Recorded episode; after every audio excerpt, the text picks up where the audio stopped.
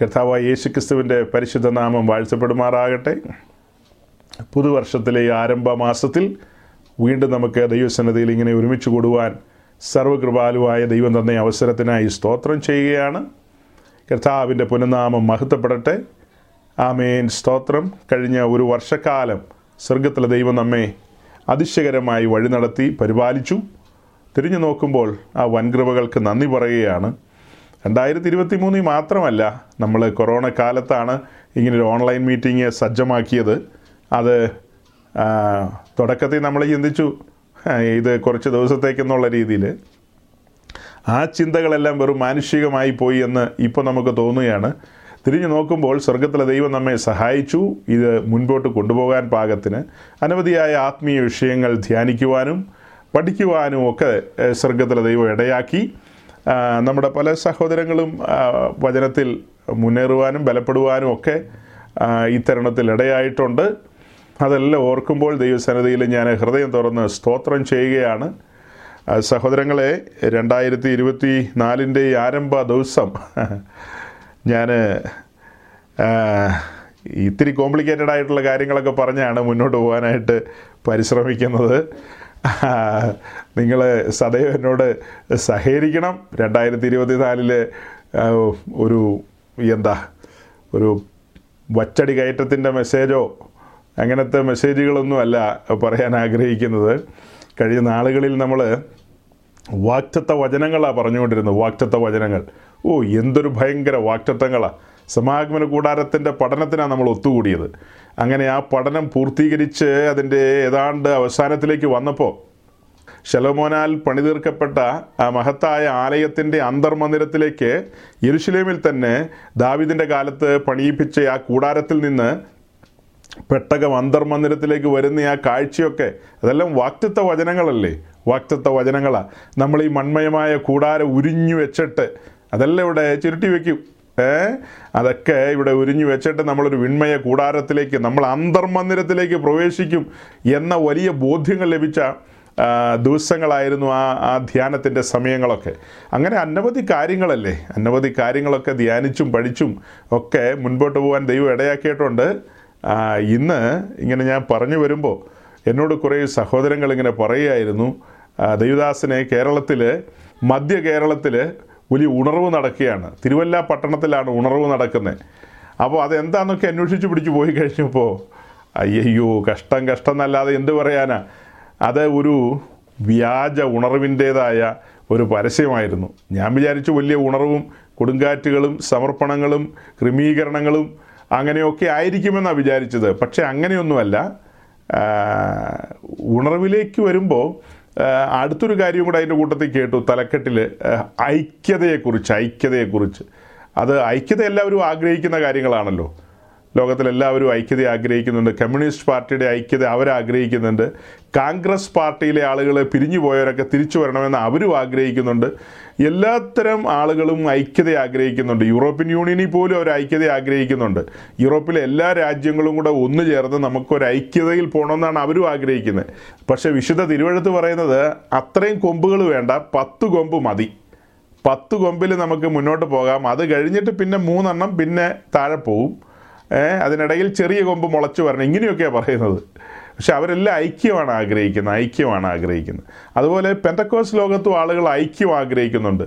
അങ്ങനെ ഞാൻ സൂക്ഷ്മമായി ഈ കാര്യത്തിലേക്ക് ഒന്ന് ശ്രദ്ധ ചെലുത്തിയപ്പോൾ ഐക്യത്തിൽ വരുന്ന ആൾക്കാരെ കണ്ടു. കോട്ടയംകാരൻ അനി ജോർജ് പിന്നെ കൊട്ടാരക്കരക്കാരൻ ടിനു ജോർജ് വേറെ ജോർജെല്ലാം ഉണ്ടോ?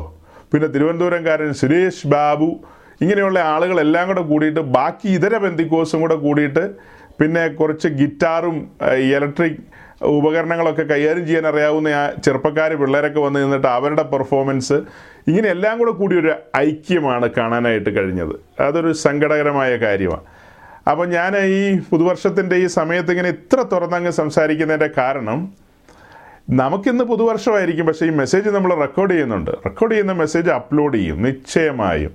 കർത്താവ് വരാൻ താമസിച്ചാൽ ഡേറ്റയും സംവിധാനങ്ങളും ഒക്കെ വർക്ക് ചെയ്ത് പരമാർത്ഥമാണെങ്കിൽ നമ്മൾ അപ്ലോഡ് ചെയ്യും. അത് എന്തിനെന്ന് ചോദിച്ചാൽ വരുന്ന ഒരു തലമുറ തിരിച്ചറിയണം. നമ്മൾ ഇങ്ങനത്തെ ഐക്യത്തിൽ വിശ്വസിക്കുന്നവരല്ല. അതായത് അസൽ പെന്തിക്കോസുകാരെ സംബന്ധിച്ച് അവർക്ക് ചില ചട്ടങ്ങളും പ്രമാണങ്ങളും ഒക്കെ ഉള്ളവരാണ്. വഴിയെ ഞാൻ പറഞ്ഞു വരാം. ഏ? വഴിയെ പറഞ്ഞു വരാം. അപ്പം നിങ്ങൾക്ക് പൊടി കിട്ടും. അപ്പോൾ വ്യക്തമായ ബോധ്യങ്ങളുള്ള ആളുകളാണ് ആ ബോധ്യങ്ങളിലാണ് മുൻപോട്ട് പോകുന്നത്. വഴിയെ കാണുന്ന കാര്യങ്ങളെല്ലാം തലവെക്കാനോ കാണുന്ന തോളത്തെല്ലാം കൈയിടാനോ ഒന്നും സാധിക്കുന്ന ഒരു ജനവർഗമല്ല. വിശുദ്ധ തിരുവഴുത്തി പറയുന്ന പോലെ ഇതാ തനിച്ചു പാർക്കുന്ന ജനം.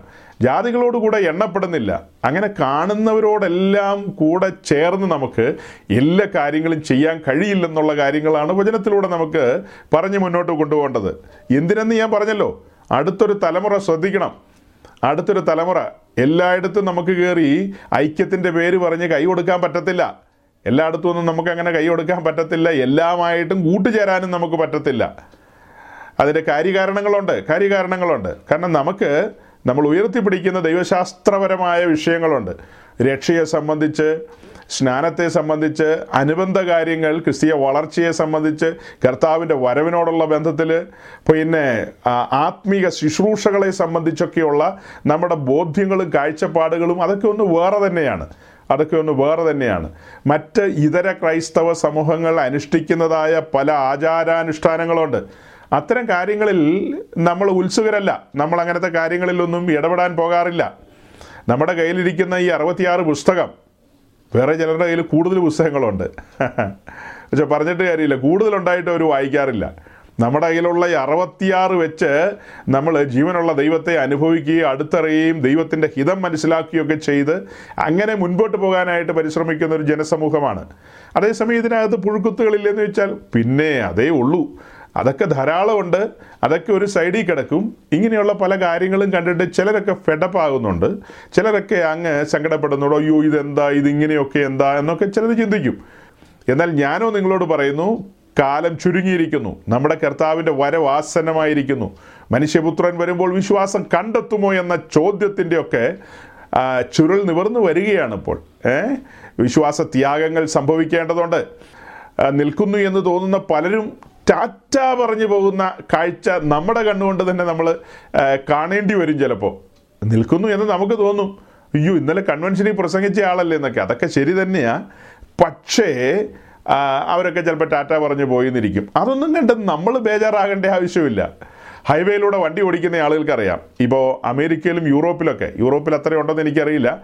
അമേരിക്കയിലൊക്കെ മഞ്ഞുവീഴ്ച കാലത്ത് അവിടുത്തെ പ്രധാനപ്പെട്ട ഹൈവേകളിൽ അതായത് നന്നായിട്ട് മഞ്ഞ് വീഴുന്ന ഏരിയകളിലെ ഹൈവേകളിൽ അവിടെയൊക്കെ ഒരു വണ്ടി വേറൊരു വണ്ടിക്ക് ഇട്ടിടിക്കും അതൊരു അഞ്ചെട്ടെണ്ണത്തിന്റെ ഇടിക്കും. അങ്ങനെ ചിലപ്പോൾ അതൊരു പത്തിരുപത്തഞ്ചെണ്ണത്തിന്റെ ഇടിക്കും. അങ്ങനെ ഇടിച്ചിടിച്ചിടിച്ച് ഒരു അമ്പതോ നൂറോ ഒക്കെ ഇടിക്കും. അങ്ങനെ ഇടിച്ചതെല്ലാം ഒരു സൈഡിൽ കിടപ്പുണ്ടാവും. അപ്പോഴും വേറെ ആൾക്കാർ അതിൽ വരും. അവർ വണ്ടി സൈഡിൽ ഒതുക്കി നിർത്തിയിട്ട് ഞാനിനി എന്റെ ജീവിതത്തിൽ വണ്ടി ഓടിക്കില്ല. ഒരു സമർപ്പണത്തിലേക്ക് വന്ന് തിരിച്ച് വീട്ടിലേക്ക് പോകും അങ്ങനെയാണോ? ഇടിച്ചവർ വഴി കിടക്കും മറ്റവർക്ക് ഒരു ലക്ഷ്യമുണ്ട്. അവർ ലക്ഷ്യത്തിലേക്ക് മുൻപോട്ട് പോകും. അതുപോലെ സഹോദരങ്ങളെ പിന്മാറ്റക്കാരും വിശ്വാസത്യാഗക്കാരും ഈ കോപ്രായങ്ങൾ കാണിക്കുന്നവരും കാണുന്നവന്റെ ഒക്കെ തോളത്ത് കൈയിടുന്നവരും ഒക്കെ അവരെല്ലാം വഴിക്ക് പോകും. അതേസമയം ഒരു ശേഷിപ്പ് പ്രമാണത്തെ മുറുകെ പിടിക്കുന്ന ലഭിക്കപ്പെട്ട ഉപദേശ രൂപത്തെ ആ ഫോം ഓഫ് ഡോക്ടറിനെ മുറുകെ പിടിക്കുന്ന ഒരു തലമുറയ്ക്ക് വേണ്ടിയ ദാഹമാണ് നമ്മളിവിടെ കാണിക്കുന്നത്. അങ്ങനെ ഒരു തലമുറ അടുത്തൊരു തലമുറ പെട്ടകം ചുമക്കുന്ന ഒരു തലമുറയെ സജ്ജമാക്കാൻ വേണ്ടിയാണ് നമ്മൾ ഇതൊക്കെ തുറന്നു വെച്ചുകൂടി ഇരിക്കുന്നത്. ഇത് നമ്മളിന്ന് കുറച്ചു പേരാണ് ദൈവവചനത്തിന്റെ മുമ്പാകെ ഇങ്ങനെ ഇരിക്കുന്നതെങ്കിൽ ഈ മെസ്സേജുകൾ പിന്നീട് കേൾക്കുന്ന സഹോദരങ്ങളും അങ്ങനെ ഒരു സമർപ്പണാനുഭവത്തിലേക്ക് വന്ന് യെസ് ഞങ്ങൾ വില കൊടുത്ത് സത്യത്തിന് വേണ്ടി നിൽക്കും. ആരേതിൽ പോയാലും എങ്ങനെ പോയാലും അതൊന്നും ഒരു വിഷയമല്ല. എന്ന നിലയിൽ മുന്നേറ്റങ്ങൾക്ക് വേണ്ടി കൊതിക്കുന്ന ഒരു തലമുറ. അതിനു വേണ്ടിയാ നമ്മളിത് സംസാരിക്കുന്നത്. എന്നോട് ഒരു പ്രിയപ്പെട്ടവൻ എന്നിങ്ങനെ സംസാരിക്കുകയായിരുന്നു. ഈ ദൈവദാസന്മാരെന്നൊക്കെ പറയുന്ന ആളുകൾ ഇങ്ങനെയൊക്കെ തെറ്റായ കൂട്ടുകെട്ടുകളിലും തെറ്റായ കാര്യങ്ങൾക്ക് വേണ്ടിയൊക്കെ ഇങ്ങനെ ചലിക്കുന്നത് ശരിയാണോ എന്നൊക്കെ ചോദിച്ചപ്പോൾ ഞാൻ അതിന് കൊടുത്തൊരു മറുപടി നിങ്ങളുടെ മുമ്പാകെയും പറയാം. അതായത് ദൈവദാസന്മാരെന്ന് പറയുന്നവരെ സംബന്ധിച്ച് അവർക്ക് പാളിച്ചകൾ പറ്റാം തെറ്റുകൾ പറ്റാം. അതിന്റെ ഒരു വലിയ ഉദാഹരണം ഞാൻ പറയാം. യോശുവ. ഭക്തനായ മനുഷ്യനല്ലേ? യോശുവ വലിവനായ ദൈവത്തോട് ആലോചന ചോദിക്കാതെ ഗിബിയോന്യരുമായിട്ടൊരു സഖ്യതയിൽ ഏർപ്പെട്ടു അവിടെ ചില ശാപ്പാടൊക്കെ കഴിക്കാനായിട്ട് പുള്ളി ഇറങ്ങി തിരിച്ചു. ഏ? ദൈവത്തോട് ആലോചന ചോദിച്ചില്ല. യഹോവയായ ദൈവത്തിനത് താല്പര്യമായില്ല കോപകാരണമായി തീർന്നു. അത് ഇസ്രായേലിന് നന്നായില്ല എന്നുള്ളതാണ് നമ്മൾ യോശുവയുടെ പുസ്തകത്തിൽ നിന്ന് പഠിക്കുന്നത്. പിന്നീട് നമ്മൾ മുൻപോട്ട് ചിന്തിച്ചു പോകുമ്പോൾ ദാവീദിന്റെ കാര്യം നമുക്കറിയാം. ദാവീദ് ദൈവത്തിന്റെ അഭിഷിക്തനാണ്. അതായത് രാജാവും ദൈവത്തിന്റെ അഭിഷിക്തന പ്രവാചകനും ദൈവത്തിന്റെ അഭിഷിക്തന പുരോഹിതനും ദൈവത്തിന്റെ അഭിഷിക്തന. അപ്പോൾ എല്ലാം ദൈവത്തിന്റെ അഭിഷിക്തന്മാരെന്ന നിലയിൽ പരിഗണിക്കുക. രാജാക്കന്മാരുടെ പ്രത്യേകത എന്താ? അവർക്ക് വേണ്ടി ഒരു അധ്യായം എഴുതി വെച്ചിട്ടുണ്ട്. ആവർത്തന പുസ്തകം പതിനേഴാം അധ്യായം. അവിടെ ഇസ്രായേലിന്റെ രാജാക്കന്മാർ രാജഭരണം കൈയാളുമ്പോൾ അത് എങ്ങനെയായിരിക്കണം എന്നുള്ളതിന്റെ വ്യക്തമായ വ്യവസ്ഥയുണ്ട്. അതിലെ ഒരു ലൈനാണ് രാജാക്കന്മാരുടെ കയ്യിൽ ന്യായപ്രമാണ പുസ്തകം ഉണ്ടായിരിക്കണം അതിന്റെ കോപ്പി ഉണ്ടായിരിക്കണം. കറണ്ട് ഇല്ല എന്ന് പറഞ്ഞിട്ട് കാര്യമില്ല. കറണ്ട് ഇല്ലെങ്കിൽ എവിടെയെങ്കിലും പോയി ഫോട്ടോഷാറ്റ് എടുത്തോണം. ഏ? രാജാക്കന്മാരുടെ കയ്യിൽ നിർബന്ധമായിട്ട് ഇത് വേണം. അതിന് എക്സ്ക്യൂസ് ഇല്ല. അപ്പോൾ അതിൽ എന്തെല്ലാം എഴുതിയിരിക്കുന്നോ എഴുതിയിരിക്കുന്ന കാര്യങ്ങൾക്ക് അനുസരിച്ച് രാജാക്കന്മാർ ചലിക്കണം. അപ്പോൾ പെട്ടകം എന്നുള്ളൊരു വിഷയത്തിലേക്ക് വരുമ്പോൾ പെട്ടകം കെഹാത്തിരുടെ ചുമലിലിരുന്നാണത് ചുമന്നുകൊണ്ട് പോകേണ്ടത്. അത് കാളവണ്ടി പുറത്ത് വെക്കേണ്ടതല്ലല്ലോ. ഏ? ചരിത്രത്തിൽ അങ്ങനെയല്ലല്ലോ ഇസ്രായേൽ മാർച്ച് ചെയ്ത് മുൻപോട്ട് വന്നത്. കാളവട്ടിപ്പുറത്തൊന്നും വെച്ച ചരിത്രമൊന്നുമില്ല. പക്ഷെ ദാവീദിന്റെ കാലത്ത് ദാവീദ് ആ മഹാമണ്ടത്തരത്തിന് തുനിഞ്ഞു. ആരെവിടെയെന്ന് ചോദിച്ചപ്പോൾ ഉസ ചാടി വന്നു. ഞാനിവിടെ ഉണ്ടെന്ന്.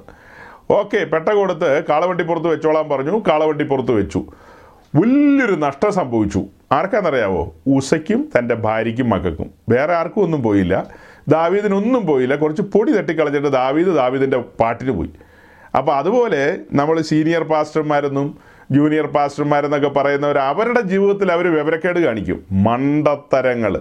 വിശുദ്ധ തിരുവഴുത്തിന് വിരുദ്ധമായ കാര്യങ്ങൾ അവർ ചെയ്യും.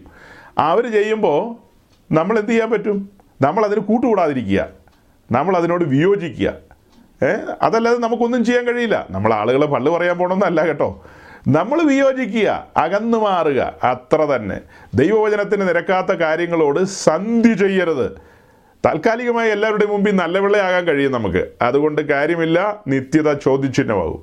ഞാൻ ഒന്നുകൂടെ മുൻപോട്ട് കടന്നുപോയി പറഞ്ഞു കഴിഞ്ഞാൽ പത്രോസിനെ നമുക്ക് കാണാമല്ലോ പത്രോസിന്റെ ഒരു ചെറിയ കാവട്ടി നിമിത്തം ചെറുതൊന്നും അല്ല ഇച്ചിരി വലുതാ. ഭർണവാസ് വരെ തെറ്റിപ്പോയി. ഭർണവാസ് തെറ്റിപ്പോയി എന്ന് പറയാൻ കാരണം ഭർണവാസിന് ഇച്ചിരി പേര് ഊരുമൊക്കെ ഉള്ളതുകൊണ്ട് എഴുതി വെച്ചു.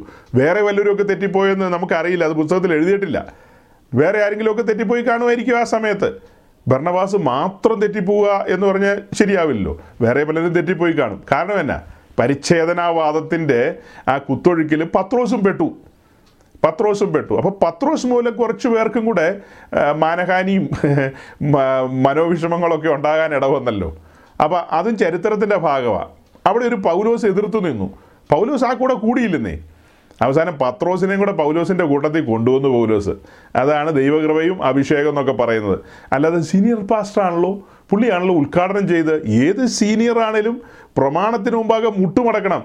മനുഷ്യൻ എന്ന് പറഞ്ഞാൽ ആരാ? ഉറച്ചു നിന്നാൽ ഒരു ശ്വാസം അത്രയേ ഉള്ളൂ. അങ്ങനെയുള്ള മനുഷ്യൻ. മനുഷ്യൻ ദൈവത്തിന് മുമ്പാകെ ദൈവത്തിന്റെ വചനത്തിന് മുമ്പാകെ പ്രബലനാകുമോ ഒരിക്കലും ആകില്ല. അപ്പോൾ അതുകൊണ്ട് എത്ര വലിയ ആളാണെങ്കിലും വചനത്തിലേക്ക് മടങ്ങി വന്നേ തീരൂ. അത് പറയുമ്പോൾ ഞാൻ ആദ്യത്തെ മഹാപുരോഹിതന്റെ കാര്യവും ഒന്ന് ഓർമ്മിപ്പിക്കുന്നത് നല്ലതായിരിക്കും തോന്നുക ആദ്യത്തെ മഹാപുരോഹിതൻ ആരാ? അഹറോൻ അഹറോൻ കാളക്കുട്ടി ഉണ്ടാക്കിയ ചരിത്രം നമുക്കറിയാലോ. അവിടെ സംഭവിച്ച തോൽവി. തോൽവി തന്നെ കുറേ ആൾക്കാർ മരിച്ചുപോയി. അഹറോനൊന്നും സംഭവിച്ചില്ല. അതിന്റെ കാര്യകാരണങ്ങളൊക്കെ നമ്മൾ പറഞ്ഞിട്ടുള്ളതാണ്. ഈ എന്തുകൊണ്ടാണ് അങ്ങനെ സംഭവിച്ചതെന്ന്. അപ്പം ഞാൻ തുടക്കത്തിൽ ഇങ്ങനെ പറഞ്ഞത് നമ്മൾ ഉത്തുംഗത്തിലാണെന്ന് വിചാരിക്കുന്ന പല ആളുകളും അവർ വചനവിരുദ്ധമായ കാര്യങ്ങൾ ചെയ്യുമ്പോൾ തെറ്റായ കാര്യങ്ങളിലേക്ക് പോകുമ്പോൾ നമ്മൾ ആരും ബേജാറാകേണ്ട കാര്യമില്ല. സങ്കടപ്പെടേണ്ട കാര്യമില്ല. സങ്കടപ്പെടണം. ഏത് രീതിയിലാണ് എന്റെ ദൈവമേ വചനത്തിൽ നിന്ന് അകന്നു പോവാണല്ലോ എന്നുള്ള സങ്കടം. അതല്ലാതെ നമ്മുടെ ക്രിസ്തീയ ജീവിതത്തെ നിരാശയിലേക്ക് തള്ളിയിടാനോ ഒയ്യൊയ്യോ എന്ന് അയ്യം വിളിക്കാനൊന്നും പോകേണ്ട കാര്യമില്ല. നമ്മൾ മുൻപോട്ട് പോവുക ഏ? നമ്മൾ മുൻപോട്ട് മുൻപോട്ട് പോവുക വേറൊരാളുടെ കാര്യം കൂടെ ഓർമ്മ വന്നു. അദ്ദേഹത്തിന്റെ കാര്യം ഞാൻ ഇന്ന് രാവിലെ പറഞ്ഞത്. അദ്ദേഹത്തിന്റെ പേര് യിറോബയാം എന്നാണ്. അതായത് ഇസ്രായേലിലെ ആദ്യത്തെ രാജാവ്. ഇപ്പോൾ ചിലർ ചിന്തിക്കുകയായിരിക്കും ഇസ്രായേലിലെ ആദ്യത്തെ രാജാവ് ഷൗലല്ലേ എന്ന്. അത് അഭിവക്ത ഇസ്രായേലിലെ ആദ്യത്തെ രാജാവാണ് ഷൗൽ എന്നാൽ രാജ്യം പിന്നീട് രണ്ടായി തീർന്നല്ലോ. രണ്ടായി തീർന്നതിന് ശേഷം വടക്കേ ദേശം എന്നറിയപ്പെടുന്ന ഇസ്രായേലിലെ ആദ്യത്തെ രാജാവാണ് എറോബയാം അതേസമയം തെക്കേ ദേശം എന്ന് പറയുന്ന യഹൂദയും ബെന്യാമിനും ഉൾക്കൊള്ളുന്ന ആ ഭാഗം. അവിടുത്തെ രാജാവായിട്ട് അന്നേരം ഇരിക്കുന്ന ശലോമോന്റെ മകൻ റഹബയാമാണ് റഹബയാം. ഇത് യറോബയാമാണെങ്കിൽ അത് റഹബയാം. അപ്പോൾ റഹബയാം ഇച്ചിരി ഗുരുത്തക്കേടുള്ളവനായിരുന്നു ഗുരുത്തക്കേടുള്ള റഹബയാം നിമിത്തം ഈ രാജ്യത്തെ രണ്ടായിട്ട് മുറിക്കേണ്ടി വന്നു. അതിന്റെ കാര്യകാരണങ്ങൾ നിങ്ങൾക്കറിയാം. ഒന്ന് രാജാക്കന്മാർ പതിനൊന്നാം അധ്യായത്തിലും പിന്നെ രണ്ട് ദിനവൃത്താന്ത പുസ്തകത്തിലേക്കും പോകുമ്പോൾ ഈ സബ്ജക്റ്റുകൾ വളരെ ഡീറ്റെയിൽ ആയിട്ടുണ്ട് ഡീറ്റെയിൽ ആയിട്ടുണ്ട് അതായത് ശലോമോൻ നിമിത്തം ഉണ്ടായ ദൈവകോപം അവന്റെ മകനിലേക്കും വന്നെന്നങ്ങ് കൂട്ടിക്കോ. അതിന്റെ വിശദീകരണത്തിലേക്ക് പോകേണ്ടതുണ്ട്. പോകാതെ തന്നെ ഞാൻ ഓടിച്ചു പറയുകയാണ്. അവന്റെ മകനായ റഹബയാം അവിടുത്തെ ശ്രേഷ്ഠന്മാരെയെല്ലാം കോപിപ്പിച്ചു. അതിലപ്പുറം ദൈവത്തെ കോപിപ്പിച്ചു. അങ്ങനെ ദൈവത്തിന്റെ കോപം ഇങ്ങനെ ജ്വലിച്ചു നിൽക്കുമ്പോഴാണ് ദൈവത്തിന്റെ പ്രവാചകനായ അഹിയ അഹിയ ഇങ്ങനെ വയലിലൂടെ വരികയാണ്. വരുമ്പോൾ ഓപ്പോസിറ്റ് സൈഡിലൂടെ വരികയാണ് ഇറോബയാം. റഹബയാമല്ല ഇറോബയാം എഫ്രൈം ഗോത്രക്കാരനായ ഇറോബയാം ഇങ്ങനെ വരികയാണ്. അങ്ങനെ എറുബയാം ഈ അഹിയ പ്രവാചകനുമായിട്ട് മുഖാമുഖം വരുമ്പോൾ അഹിയ തന്റെ പുത്തൻ അങ്കി വലിച്ചു കീറി ഏ അത് പന്ത്രണ്ട് കഷ്ണമായിട്ട് ഇങ്ങനെ നുറുക്കി എടുത്തിട്ട് പത്ത് കഷ്ണം ഇറോബയാമിന് കൊടുത്തു രണ്ട് കഷ്ണം റഹബയാമിന് ഇരിക്കട്ടെ എന്ന് വെച്ചു. അപ്പോൾ വലുവനായ ദൈവം പറയാണ് രാജ്യം ഞാൻ ഇങ്ങനെ പകുക്കാൻ പോവുകയാണ് കീറി മുറിക്കാൻ പോവുകയാണ്. പത്ത് ഗോത്രത്തെ നിനക്ക് തരും ബാക്കി രണ്ടെണ്ണം ദാവീദ് കുലത്തിന് കൊടുക്കും. ദാവീദ് കുലത്തെ ദാവീദിനെ ഓർത്ത് ഞാൻ തള്ളിക്കളയുന്നില്ല. എന്റെ ദാസനായ ദാവീദിൻ നിമിത്തം ആ രണ്ട് ഗോത്രം ഞാൻ അവന്റെ തലമുറയ്ക്ക് കൊടുക്കും. അവന്റെ രാജ്യത്തെ ഞാൻ പൂർണമായിട്ടും തുടച്ചു നീക്കുന്നില്ല അത്രമാത്രം. അത് സംബന്ധിയായ വാക്യങ്ങളൊക്കെ അവിടെ ഉണ്ട് കേട്ടോ. ഞാൻ ഒരിക്കൽ ഒരു മെത്രാച്ചിന് മറുപടി കൊടുത്ത ഒരു പ്രസംഗം പ്രസംഗിച്ചായിരുന്നു. ആ പ്രസംഗത്തിൽ ഈ വക കാര്യങ്ങൾ കുറച്ച് ഡീറ്റെയിൽ ആയിട്ട് പറഞ്ഞിട്ടുണ്ടായിരുന്നു ഇസ്രായേലും പിന്നെ യഹൂദയും എന്നൊക്കെയുള്ളൊരു വിഷയം വിശദമായി പറഞ്ഞ കൂട്ടത്തിൽ അതിനോടനുബന്ധിച്ചുള്ള വാക്യങ്ങളെല്ലാം അവിടെ പറഞ്ഞിട്ടുണ്ട്. അതിനോടനുബന്ധിച്ചുള്ള വാക്യങ്ങൾ ഓക്കെ പറഞ്ഞു വരുന്നത്. വലിയവനായ ദൈവം തന്റെ ദാസനായ അഹിയ മുഖാന്തരം യരോബയാമിനോട് പറയാണ് രാജത്വം നിനക്ക്. രാജത്വം നിനക്ക്. അവന്റെ മേൽ അഭിഷേക ഒഴിച്ച് അവനെ ഇസ്രായേലിന്റെ രാജാവായിട്ട് അഭിഷേകം ചെയ്ത് നിർത്തുകയാണ്. അഭിഷേകമൊക്കെ ചെയ്ത് മണിക്കൂറുകൾ അഭിഷേക തൈലത്തിന്റെ ആ വാസന പോലും അങ്ങ് മാറിയിട്ടില്ല. മണിക്കൂറുകൾക്കുള്ളിൽ ലോകചരിത്രത്തിൽ ലോകചരിത്രം വേണോ? ഇസ്രായേലിന്റെ ചരിത്രത്തിൽ ഇതുപോലെ ദൈവത്തെ കോപിപ്പിച്ച വേറൊരുവരില്ലെന്നാണ് എഴുതിയിരിക്കുന്നത്. നമ്മൾ പഴയ നിയമം പഠിക്കുമ്പോൾ രാജാക്കന്മാരുമായി ബന്ധപ്പെട്ട കാര്യങ്ങൾ പഠിക്കുമ്പോൾ രണ്ട് പുസ്തകങ്ങളാണ് പ്രമാദമായിട്ട് വരുന്നത് ഒന്ന് രാജാക്കന്മാരുടെ പുസ്തകവും ഒന്ന് ദിനവൃത്താന്ത പുസ്തകവും. ഈ രണ്ട് പുസ്തകങ്ങൾ ഓടിച്ചു നോക്കുമ്പോൾ നമ്മൾ കാണുന്ന രണ്ട് വഴികളുണ്ട്. ഒന്ന് ദാവീദിന്റെ വഴി അതായത് യഹോവയുടെ വഴി എന്നാണ് അതിന് പറയുന്നത്. ദാവീദ് നടന്ന വഴി. മറ്റൊരു വഴിയെക്കുറിച്ച് പറയുന്നുണ്ട്. അത് ഇറബയാം നടന്ന വഴി എന്നാണ്. ഇസ്രായേലിലെ രാജാക്കന്മാർ ഏറിയ പങ്കും എറോബയാം നടന്ന വഴിയിലൂടെയാണ് നടന്നത്. ഇസ്രായേലിലെ രാജാക്കന്മാർ അതായത് ഈ പത്ത് ഗോത്രക്കാരിൽ ഏറിയ പങ്കും എറോബയാമിന്റെ വഴി തന്നെയാണ് തിരഞ്ഞെടുത്തത്. അവരുടെ പൂർവപിതാവായ ദാവീദിന്റെ വഴി തിരഞ്ഞെടുത്തില്ല. അപ്പോൾ എറോബയാം ആരാ? അസൽ ദൂത് കേട്ട് രാജകീയ അധികാരത്തിലേക്ക് ദൈവം നേരിട്ട് അപ്പോയിന്റ് ചെയ്തതാ. യഹൂദ ഗോത്രത്തിന് ശിക്ഷ കൊടുത്തുകൊണ്ട് അവരുടെ രാജകീയ അധികാരത്തെ കീറി മുറിച്ച് പത്ത് ഗോത്രം ഒന്നും രണ്ടും ഒന്നുമല്ല പത്ത് ഗോത്രത്തെ അരോബയാമിന് കൊടുത്തു. അപ്പോൾ അർഹതയില്ലാത്ത സ്ഥാനത്ത് നേരത്തെ മിസ്രൈമിലെങ്ങാണ്ട് ചായ അടിച്ച് കിടന്നതാ ചായക്കടയിലേ. മിസ്രൈമിലെങ്ങാണ്ട് കറങ്ങി കിടന്നതാണ് അവിടെ നിന്ന് മടങ്ങി വന്ന് ഇവനെ ഈ പറഞ്ഞ നിലയിൽ ഈ വലിയ പദവിയിലേക്ക് വലിവനായ ദൈവം ഉയർത്തുകയാണ്. ഉയർത്തി അങ്ങനെ ഇരുത്തി കഴിയുമ്പോൾ ആ ഇരുന്ന സ്ഥലത്തെക്കുറിച്ച് വലിയ സ്ഥലകാല ബോധമില്ലാതെ പോയി. ഈ എരോബയാമിനെ ഓർക്കുമ്പോൾ എനിക്ക് പെന്തിക്കോസുകാരെ ഓർമ്മ വരുന്നത് അതെന്തെന്ന് ചോദിച്ചാൽ ഇന്നലെ പ്രസംഗിച്ച ദൈവദാസനും ആ കാര്യം സൂചിപ്പിച്ചു. എഫേസ് ലേഖനത്തിൽ എഴുതിയിട്ടുണ്ട്. പക്ഷെ കണ്ണു തുറന്നിട്ട് വേണ്ട കാര്യങ്ങൾ മനസ്സിലാക്കാൻ. എഫേസ് ലേഖനത്തിൽ എഴുതിയിരിക്കുന്നത് പാപത്തിന്റെ വടുകുഴിയിൽ കിടന്ന അതിക്രമങ്ങളാലും പാപങ്ങളാലും മരിച്ചു കിടന്ന മരിച്ചിങ്ങനെ കിടക്കുകയാണ് ആ ചേറ്റുകുഴിയിൽ അവിടെ നിന്ന് ഒരുവനായ ദൈവം അതായത് കരുണാസമ്പന്നനായ ദൈവം തന്റെ മഹാസ്നേഹനിമിത്തം നീട്ടിയ ഭുജത്താലും വീര്യമുള്ള കരത്താലും ആ പടുകുഴിയിൽ നിന്ന് പൊക്കിയെടുത്ത് ഓ ഹെവൻലി റലംസിൽ സ്വർഗ സ്ഥലങ്ങളിൽ ഇരുത്തിയെന്ന വായിക്കുന്നത്. സ്വർഗസ്ഥലങ്ങളിൽ ഇരുത്തി. അവിടെ ഇരുത്തിയിട്ടാണ് പറയുന്നത്. സ്വർഗാദി സ്വർഗത്തിലിരിക്കുന്ന ദൈവം പറയാണ് മേലാൽ ഉയരത്തിലുള്ളത് മാത്രം ചിന്തിച്ചോളാൻ. അന്നേരം അവിടെ ഇരുന്നുകൊണ്ട് നമ്മുടെ നാടൻ ബെന്തിക്കോസ് അവർ താഴേക്കൂടെ പോകുന്ന കാര്യങ്ങളെല്ലാം ഇങ്ങനെ കണ്ടും കേട്ടും അതിന്റെ എണ്ണം എടുത്ത് അതിന്റെ പരിപാടികളൊക്കെ ആയിട്ടാണ് അവർ മുന്നോട്ട് പോയിക്കൊണ്ടിരിക്കുന്നത് ഏ?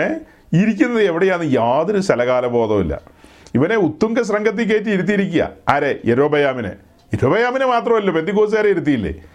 പെന്തിക്കോസുകാരെ രക്ഷിക്കപ്പെട്ടവരുടെ കാര്യമാണ് കേട്ടോ. എല്ലാ പെന്തിക്കോസിന്റെ അല്ല അയ്യോ ആ ചർച്ചിലെ രജിസ്ട്രി പേരുണ്ട്. ഈ ചർച്ചിലെ രജിസ്ട്രി പേരുണ്ട്. നോക്കട്ടെ രജിസ്ട്രി പേരുള്ളവരൊക്കെ ഉണ്ടോ നോക്കട്ടെ ഇവിടെ. അയ്യോ രജിസ്ട്രി പേരുള്ള ഒത്തിരി പേരുണ്ട്.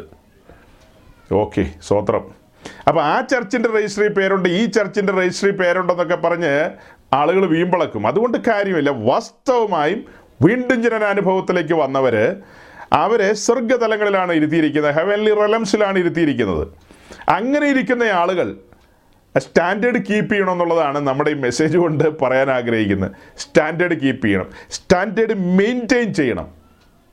അല്ലേ? അങ്ങനെയല്ലേ വേണ്ടത്? കാര്യം മനസ്സിലായല്ലോ. പാപത്തിന്റെ പടുകുഴി കിടന്ന നമ്മെ ഹെവൻലി റെലംസിൽ ഇരുത്തിയിരിക്കുകയാണ് സ്വർഗതലങ്ങളിൽ നമ്മൾ തിരിച്ചറിയുന്നില്ല. അത് തിരിച്ചറിയാൻ വേണ്ടിയിട്ടാണ് എഫ് എസ് സി സഭയോടുള്ള ബന്ധത്തിൽ എഫ് എസ് ലേഖനം ഒന്നാം അധ്യായത്തിന്റെ പതിനാറും പതിനേഴും വാക്യങ്ങളൊക്കെ ഇങ്ങനെ വായിച്ച് താഴേക്ക് വരുമ്പോൾ അവിടെ കാണുന്നത് നിങ്ങളുടെ ഹൃദയദൃഷ്ടി ഇനിയും പ്രകാശിക്കണമെന്നാണ് പൗലോസ്ലീഗ പറയുന്നത്. ഓൾറെഡി ഇവരുടെ ഹൃദയദൃഷ്ടി പ്രകാശിച്ചതാണ് കേട്ടോ. കണ്ണ് തുറന്നതാണ്. ആരുടെ? എഫസോസിലുള്ള വിശുദ്ധന്മാരുടെ എല്ലാവരുടെയും കണ്ണ് അടഞ്ഞു കിടക്കുക എന്നല്ലേ വചനം പറയുന്നത്. അപ്പോൾ സുവിശേഷം കേട്ടപ്പോൾ അവരുടെ കണ്ണ് തുറന്നു വന്നു. തുറക്കപ്പെട്ട കണ്ണും വെച്ചുകൊണ്ടാണ് അവർ ഈ മുൻപോട്ടുള്ള യാത്ര ആരംഭിക്കുന്നത്. പക്ഷേ അതുകൊണ്ട് കാര്യമായില്ല. ഇരുത്തിയിരിക്കുന്ന ഹെവൻലി റലംസ് അത് രണ്ടാം അധ്യായത്തിൽ എഴുതിയിരിക്കുന്നത് എഫ് ലേഖനം രണ്ടാം അധ്യായത്തിൽ ആ കാര്യം എഴുതിയിരിക്കുന്നത് ഒന്നാം അധ്യായത്തിൽ ആ പ്രാർത്ഥന കിടക്കുന്നത്. എന്താ? എന്റെ ദൈവമേ ഇവരുടെ കണ്ണൊക്കെ ഒന്ന് വേണ്ട വിധത്തിൽ തുറന്നു കൊടുക്കണമെന്ന് അതായത് ഇനിയും പ്രകാശിക്കണമെന്ന് നമ്മുടെ സമാഗമന കൂടാര പഠനത്തോടുള്ള ബന്ധത്തിൽ നമ്മളത് വിശദമായി പഠിച്ചവരാ. അതായത് പ്രാകാരവാതിൽ തുറന്നപ്പോൾ നമ്മൾ യാഗപീഠത്തിന്റെ കാഴ്ച കണ്ടു. രക്ഷാനുഭവങ്ങളിലേക്ക് കടന്നു വന്നു. ക്രിസ്തീയ ജീവിതത്തിന്റെ പ്രൈമറിയിലേക്ക് നമ്മൾ കടന്നു വന്നു. ശൈശവാവസ്ഥയിലേക്ക് കടന്നു വന്നു. അത് കഴിഞ്ഞിട്ട് നമ്മുടെ മുമ്പിൽ കൂടാരമറശീലയുണ്ട് ഹോളി പ്ലേസിന്റെ അനുഭവത്തിലേക്കുള്ളൊരു പ്രവേശനം. അതിന് കൂടാരമറശീല മാറണം. ആ കൂടാരമറശീല മാറി നമ്മൾ ആ വിശുദ്ധ സ്ഥലത്തിന്റെ അനുഭവത്തിലേക്ക് വരുമ്പോഴാണ് സ്വർഗീയ നിക്ഷേപങ്ങളൊക്കെ കണ്ട് കണ്ണ് തള്ളി നിൽക്കുന്നത്. അല്ലേ? സ്വർഗീയ കലവറയല്ലേ തുറക്കുന്നത്? വെളിപ്പാടിന്റെ കലവറകളാണതെല്ലാം. ദൈവ സാന്നിധ്യത്തിന്റെ ഇടമാണ്. യഷ്യാവിന്റെ പുസ്തകം മുപ്പത്തിമൂന്നിലോ മറ്റോ ആണെന്നാണ് തോന്നുന്ന ഒരു വാക്യമുണ്ടല്ലോ. ആറ് നിത്യ ദഹനങ്ങളുടെ അടുക്കൽ പാർക്കുമെന്ന്. അതായത് ദഹിപ്പിക്കുന്ന ഈ അഗ്നിയായവന്റെ അടുക്കൽ നിത്യ ദഹനങ്ങളുടെ അടുക്കൽ ആ ആ വിശുദ്ധമായ അനുഭവത്തിൽ ആര് പാർക്കും എന്നൊക്കെ ചോദിക്കുന്നുണ്ട്. അപ്പോൾ അത് ഒന്നുകൂടെ കടന്നുള്ളൊരു പടിയാണ്. ക്രിസ്തീയ ജീവിതത്തിലെ അടുത്ത ഒരു സ്റ്റെപ്പാണ്. അതൊരു ഉയർന്ന തലമാണ്. ഉയർന്ന ഒരു ആത്മീയ തലമാണത്. അപ്പോൾ ആ ഉയർന്ന ആത്മീയ തലത്തിലേക്ക് വരണമെങ്കിൽ ഹൃദയദൃഷ്ടി പ്രകാശിക്കണം. വാസ്തവമായിട്ടും അങ്ങനെയല്ലേ? ഹൃദയദൃഷ്ടി പ്രകാശിക്കണം. പണ്ടങ്ങാണ്ട് ഇച്ചിരി കണ്ണ് തുറന്നു എന്ന് പറഞ്ഞിട്ട് കാര്യമില്ല. കണ്ണ് തുറക്കുമ്പോഴാണ് താൻ ആരെന്ന് തിരിച്ചറിയുന്നത് ഇരിക്കുന്ന ഇടത്തിന്റെ പ്രത്യേകത തിരിച്ചറിയുന്ന ആകെപ്പാടുകൂടി ആൾ മാറുകയാണ്. അല്ലേ? ആളങ്ങ് മാറുകയാണ്. വിളിച്ചിരിക്കുന്ന വിളിയെക്കുറിച്ചും ലഭിക്കാൻ പോകുന്ന തെരഞ്ഞെടുപ്പിന്റെ മാഹാത്മ്യത്തെക്കുറിച്ചും അങ്ങനെ അങ്ങനെ അങ്ങനെ അങ്ങനെ അങ്ങനെ തനിക്ക് വേണ്ടി കാത്തിരിക്കുന്ന കിരീടങ്ങളെയെല്ലാം ഓർക്കുമ്പോൾ കിരീടത്തിന് വേണ്ടിയല്ല കേട്ടോ. കിരീടത്തിന് വേണ്ടിയല്ല. അതൊക്കെ വന്നോട്ടെ. അതിലൊക്കെ അപ്പുറമായി ദൈവസ്നേഹത്തിൽ നിറയപ്പെട്ട് ദൈവിക പദ്ധതികളും കാര്യപരിപാടികളും തിരിച്ചറിഞ്ഞുകൊണ്ട് ഒരു മുന്നേറ്റം നയിക്കേണ്ടതുണ്ടല്ലോ. അതിന് ഹൃദയദൃഷ്ടി പ്രകാശിക്കണം. എഫ് എസ് സി സഭയോടുള്ള ബന്ധത്തിൽ പറഞ്ഞ വാക്യമാണ് ഞാൻ ഉദ്ധരിക്കുന്നത്. അപ്പോൾ അങ്ങനെ നാം തിരിച്ചറിയേണ്ടതുണ്ട്. എവിടെയാണ് ഇപ്പോഴെന്നുള്ളത് യറോബയാം തിരിച്ചറിഞ്ഞില്ല. ഞാനതാ പറഞ്ഞത്. ആ പ്രിയപ്പെട്ടവനോട് പറഞ്ഞ കാര്യം ഇത്രയേ ഉള്ളൂ. അവൻ തിരിച്ചറിഞ്ഞില്ല. ചരിത്രത്തിൽ ഇന്നു വരെയില്ലാത്ത കോപമാണ് ജ്വലിച്ചത്. അതായത് ഒരു സാധ്യതയില്ലാത്ത അങ്ങനെയല്ലല്ലോ? അതായത് ഒരു അർഹതയില്ലാത്ത സ്ഥാനത്താണ് എറോബയാമിനെ കൊണ്ടുവന്ന് പ്രതിഷ്ഠിച്ചത്.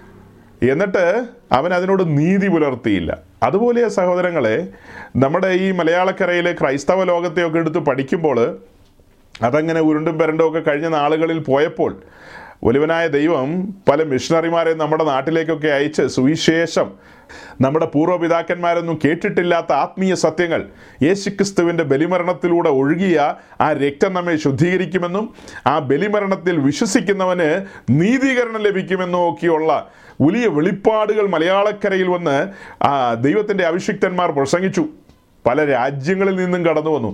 ഇംഗ്ലണ്ടിൽ നിന്ന് കടന്നു വന്നു അമേരിക്കയിൽ നിന്ന് കടന്നു വന്നു ജർമ്മനിയിൽ നിന്ന് കടന്നു വന്നു അങ്ങനെ പല സ്ഥലങ്ങളിൽ നിന്നും ഈ മലയാളക്കരയിലേക്ക് ദൈവം തന്റെ ദാസന്മാരെ അയച്ചു. ജർമ്മനിയിൽ നിന്നൊക്കെ ഇവിടെ കടന്നു വന്ന മിഷണറിമാർ സുവിശേഷം അറിയിച്ചെന്ന് പറഞ്ഞപ്പോൾ നമ്മൾ ഒരു വിദ്വാനെ ജർമ്മനിയിലേക്ക് അയച്ചിട്ടുണ്ട്. ഇവിടെ ഇരിപ്പുണ്ട് കേട്ടോ.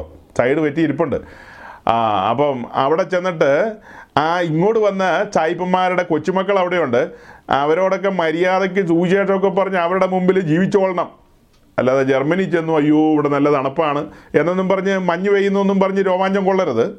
അതൊക്കെ അവിടെ പെയ്തോട്ടെ. അതിനിടയിൽ നമ്മുടെ ആൾക്കാരെ വിട്ടിട്ടുണ്ട്. ന്യൂസിലാൻഡിന് വിട്ടിട്ടുണ്ട് ഓസ്ട്രേലിയക്ക് വിട്ടിട്ടുണ്ട്.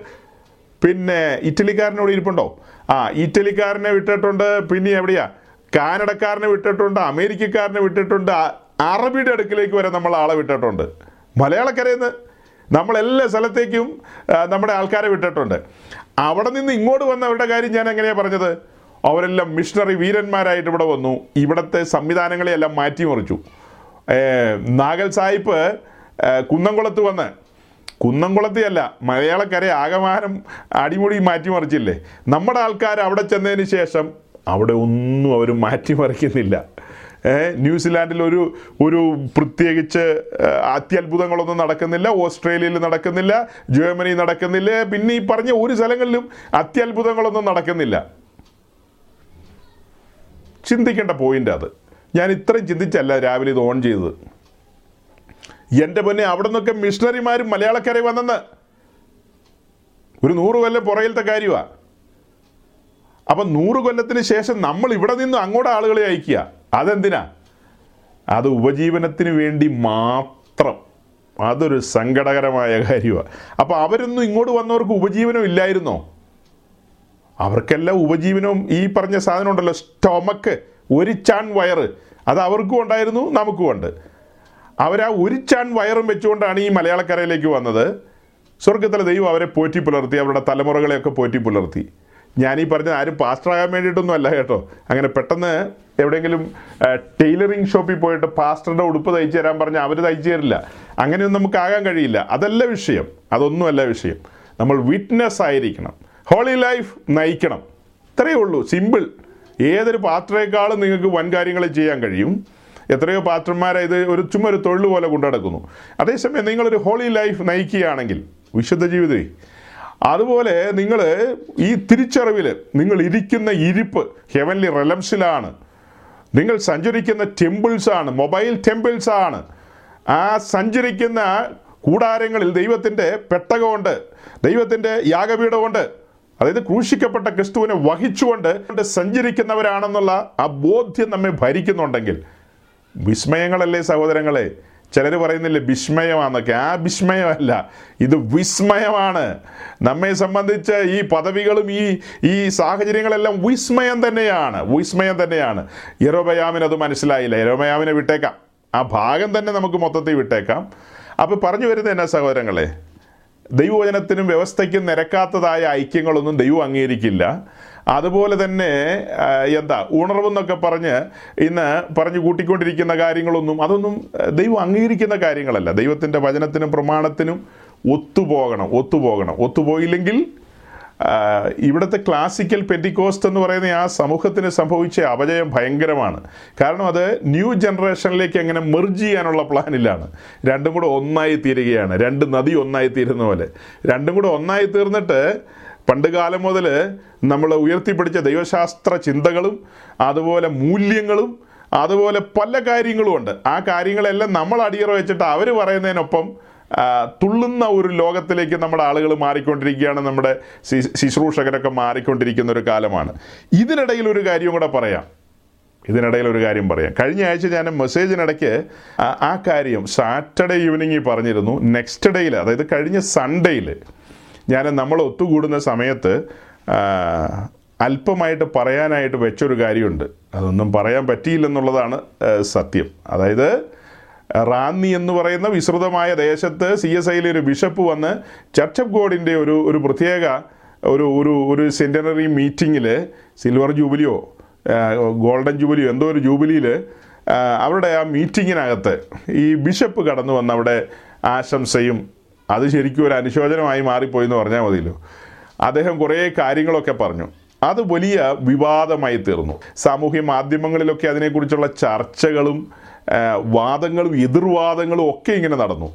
അതിന് നടുവിൽ ചില കാര്യങ്ങൾ ഞാനും ഇങ്ങനെ പറഞ്ഞു പോയായിരുന്നു ഒന്നോ രണ്ടോ സെന്റൻസ് എന്നാൽ അതിനോടനുബന്ധിച്ച് എനിക്ക് ചില കാര്യങ്ങൾ പറയാനുണ്ട്. അതെന്തെന്ന് ചോദിച്ചാൽ അതെന്തിനെന്ന് ചോദിച്ചാൽ തുടക്കത്തിൽ പറഞ്ഞ പോലെ അടുത്ത ജനറേഷന് വേണ്ടിയിട്ടാണ് നമ്മൾ വിശ്വസിക്കുന്ന വിശ്വാസവും നമ്മുടെ മൂല്യങ്ങളും നമ്മൾ എന്തിനു വേണ്ടി നിലകൊള്ളുന്നു എന്നുള്ളതൊക്കെ നമ്മൾ മനസ്സിലാക്കേണ്ടതുണ്ട്.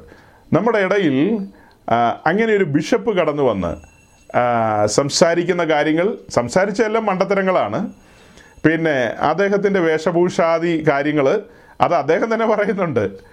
അദ്ദേഹം തന്നെ പറയുന്നുണ്ട് വേഷഭൂഷാദി വിഷയങ്ങളെക്കുറിച്ച്.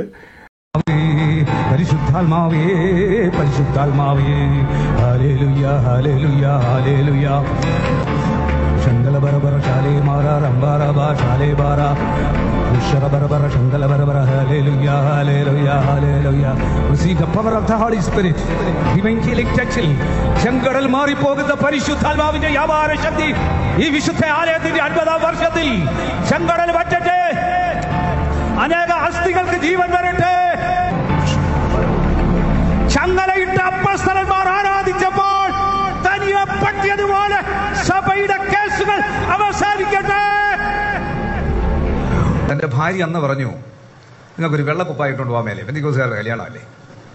അപ്പൊ ഞാൻ ആ പെണ്ണ് കൽ കെട്ടിച്ച അച്ചക്കുഞ്ഞിന്റെ മോൾ ഭർത്താവിനെ അനുസരിക്കണം. ഭാര്യ പറയുന്നത് കേൾക്കണമെന്ന് പറയാനായിട്ട് ഞാനത് പറഞ്ഞതാ. അപ്പൊ എന്നോട് ഒതുക്കത്തിൽ പറഞ്ഞു റാന്നി വരുമ്പോൾ ഒരു വെള്ളം ഇട്ടുകൊണ്ട് വന്നാൽ നല്ലതാകട്ടോ സി എസ് ഐയുടെ കുപ്പായം വെള്ളയാ. ഈ ചുമന്ന കെട്ടും ഈ മാല ഒരു ചുമന്ന ചരടേ ഉള്ളൂ. സി എസ് ഐ ബിഷപ്പ് എന്ന് പറഞ്ഞാൽ വലിയ പുള്ളിയൊന്നുമല്ല. ഒരു വണ്ണമന്ദം ഒരു വൈദികനിൽ നിന്നും അല്പം മാറി. അത്രേ ഉള്ളൂ. അപ്പോൾ ഇത് അതുകൊണ്ട് ഞങ്ങൾ അതൊക്കെ ഇട്ട് അങ്ങ് അലങ്കരിച്ച് ഇത് അല്പം കഴിഞ്ഞാൽ ഞാൻ മാർത്താമസഭയുടെ കൊട്ടാരക്കര ഭദ്രാസന ബിഷപ്പിന്റെ ട്രാൻസ്ഫറാണ് വൈകിട്ട് ഗോവ ഗവർണർ പങ്കെടുക്കുന്ന ഒരു മീറ്റിങ്ങിനെ പ്രസംഗിക്കണം. അപ്പൊ ചിലപ്പോൾ ഞാൻ കളറൊന്നും മാറ്റും കാരണം അവരെ പേടിപ്പിക്കണമല്ലോ. അതിൽ ഇതെല്ലാം ഒരു ഷോയാ ലോകത്തിൽ ഒരുത്തനെയും വിശ്വസിക്കരുത്. കൂടെ നിൽക്കുന്നവനെ പോലും വിശ്വസിക്കരുത്. ഇവൻ എപ്പോഴാണ് മാറുന്നതെന്ന് അറിയത്തില്ല. നക്കാപ്പിച്ചാക്കി മാറുന്നവനാ മലയാളി. അത് കുറിയാലി ക്രിസ്ത്യാനിയാണെ പറയുകയും വേണ്ട. ഹാലലുയ വാട്സപ്പും ഫേസ്ബുക്കും അതിലൊക്കെ ഉഗ്രൻ പാർട്ടികളുണ്ട്. എന്താ മിടുക്കന്മാരാണെന്ന് അറിയാമോ ഒരു പാസ്റ്ററെ കൊന്നു മുടിക്കാൻ അത് എന്താ അവനറിയാം. കറക്റ്റ് കാര്യങ്ങൾ അറിയാം ബിഷപ്പിനെ അച്ഛനെ അപമാനിക്കാൻ. നീ ഒരൊറ്റ ദൈവദാസനെതിരായിട്ട് വരുന്ന ഒരൊറ്റ ന്യൂസ് നീ വാട്സപ്പിൽ വായിച്ചാൽ ആ എഴുതുന്നവന്റെ പാപത്തിന്റെ ശാപം പോലെ നിന്റെ കുടുംബത്തെയും ബാധിക്കും. അവൻ എന്ത് വായിക്കോട്ടെ? ഞാനും നിങ്ങളും ദൈവത്തോട് കണക്ക് പറയേണ്ടവരാണ്. അല്ല ഞങ്ങളുടെ കീഴാറ്റുകൾ ക്രിസ്മസ് പ്രോഗ്രാമായിരുന്നു ഒരു അഞ്ഞൂറ് ഹിന്ദുക്കൾക്ക് വേണ്ടി ഞാൻ പ്രാർത്ഥിച്ചു. അവരെല്ലാവരും വന്ന ഇതിനു വേണ്ടി മുത്തി. മുത്തി ഒരു അഞ്ഞൂറ് ഹിന്ദുക്കൾ. അവർ ആരും ഞാൻ എന്റെ സഭയെ ചേർക്കില്ല. കാരണം അവൻ സഭയെ വന്ന ഇവിടുത്തെ വഴക്കും ഇവിടുത്തെ പൊളിറ്റിക്സും കണ്ട അവൻ നരകത്തിൽ പോകും. ഇപ്പൊ ആണ് അവന്റെ വിശ്വാസം. അവൻ സ്വർഗത്തിൽ പോയിക്കോളും. ഹാലലുയ എന്റെ ഈ മോദിനെ തൊട്ടതോടെ അവന്റെ സ്നാനമായി അവന്റെ കൺഫർമേഷൻ ആയി വിശ്വസിക്കുന്ന ഒരാളാണ് ഞാൻ. ഇവൻ ഇവിടെ വന്നാൽ ഇവനെ നശിപ്പിച്ച് ഇവനെ ഇവന്റെ തൊലി ഉരിപ്പിച്ച് വിടും നമ്മുടെ വിശ്വാസി. കുറെ മതിലേക്ക് കളിച്ച ക്രിസ്ത്യാനി കള്ള ക്രിസ്ത്യാനി. നീ പോകുകയില്ല നീ ഒരുത്തരെ വിടുകയില്ല സൗരങ്ങളെ ഇപ്പോൾ നിങ്ങൾ കണ്ട ഈ വീഡിയോ റാന്നിയിലുള്ള ചർച്ച് ബോർഡിന്റെ പ്രധാനപ്പെട്ട ഒരു ഹോളിൽ വെച്ച് സി എസ് ഐയിലെ ബിഷപ്പ് ഉമ്മൻ ജോർജ് അദ്ദേഹം നടത്തിയ ഒരു പ്രഭാഷണമാണ്. അതിന്റെ ഒരു എഡിറ്റ് ചെയ്ത അത് ദീർഘമായ ഒരു പ്രസംഗം തന്നെയാണ് എനിക്ക് തോന്നുന്ന ഒരു ഹാഫ് ആൻ അവറിനടുത്ത് ഉണ്ടെന്നാണ് തോന്നുന്നത് അതിന്റെ ഒരു ഫൈവ് മിനിറ്റ്സേ നമ്മളിപ്പോൾ കണ്ടിട്ടുള്ളൂ. ഫൈവ് മിനിറ്റ്സ് പോലും കണ്ടിട്ടില്ല. അപ്പോൾ അദ്ദേഹം പറഞ്ഞു പോകുന്ന ഒത്തിരി കാര്യങ്ങളുണ്ട്. ഇതിനകത്ത് അധികം പറഞ്ഞിട്ടില്ല. ആ ഫുൾ വീഡിയോയ്ക്കകത്താണ് അധികം കാര്യങ്ങളൊക്കെ പറയുന്നത്. അപ്പോൾ അതിൽ ആ കാര്യങ്ങളിലേക്ക് കിടക്കുന്നതിന് മുമ്പ് പ്രാഥമികമായി ഞാനൊരു കാര്യം പറയാം. അവിടെ ആ കസേരയിലിരുന്ന ആളുകൾ അവരെല്ലാം ഇദ്ദേഹത്തിന്റെ പ്രസംഗത്തിന്റെ സമയത്ത് ചില ജോക്കർമാരെ പോലെയാണ് പെരുമാറിയത്. അത് വലിയ സങ്കടകരമായ കാര്യമാണ്. അവരാരാ? നമ്മളുടെ വീക്ഷണത്തിൽ അവർ കുഞ്ഞാടിന്റെ തങ്കച്ചോരയാൽ വീണ്ടെടുപ്പ് പ്രാപിച്ചവരും അത് കഴിഞ്ഞ് എന്നാൽ അഹ്റവനെ പോലെ ദൈവം വിളിക്കുന്നവനല്ലാതെ ആരും ആ ശുശ്രൂഷ ഏറ്റെടുക്കുന്നില്ലെന്ന് നമ്മൾ കാണുന്നത് പോലെ വലുവനായ ദൈവം തന്റെ ഉദ്യോഗ വൃന്ദത്തിലേക്ക് ഫോൾഡ് മിനിസ്ട്രിയിലേക്ക് വിളിക്കപ്പെട്ടവരാണ് അവർ ഇഫേസ് ലേഖനത്തിൽ പറയുന്ന കുഞ്ഞാടിന്റെ കാന്തി ഒരുക്കുവാൻ അവിടെ നിന്ന് ആക്കി വെച്ചിട്ടുള്ള അഞ്ചുവിധ ശുശ്രൂഷകരിൽപ്പെട്ടവരാണ് ആ കസേരയിൽ ഇരിക്കുന്നത്. ഈ പറയപ്പെട്ട ബിഷപ്പ് പറഞ്ഞ നേരം പോക്കുകളും തമാശകളും ശേലില്ലാത്ത കാര്യങ്ങളും ഒക്കെ പറഞ്ഞപ്പോൾ അതൊക്കെ കേട്ടിട്ട് കൈയടിക്കാനും വിശേഷിച്ച് അതിനകത്ത് പഞ്ഞിക്കുടം പോലെ നരച്ചൊരു പാസ്റ്റർ ഇരിപ്പുണ്ട്. അദ്ദേഹത്തിന്റെ പേരെന്തോ കെ സിന്നോ പി സിന്നോ ഡി സിന്നോ കെ സിന്നോ എം സിന്നോ അങ്ങനെ എന്തോ അദ്ദേഹത്തിന്റെ കാര്യം പറഞ്ഞപ്പോഴാണ് ഇന്ന് ഞാൻ ഒരു സഹോദരനോട് ഈ ഇറോബയാമിന്റെ കാര്യം പറഞ്ഞത്. ഇറോബയാം. അർഹതയില്ലാത്ത സ്ഥാനത്താണ് എറോബയാമിനെ ഇരുത്തിയത്. അതുപോലെ ഇദ്ദേഹത്തെയൊക്കെ അങ്ങനെ അർഹതയില്ലാത്ത സ്ഥാനത്ത് ഇരുത്തിയിരിക്കുക.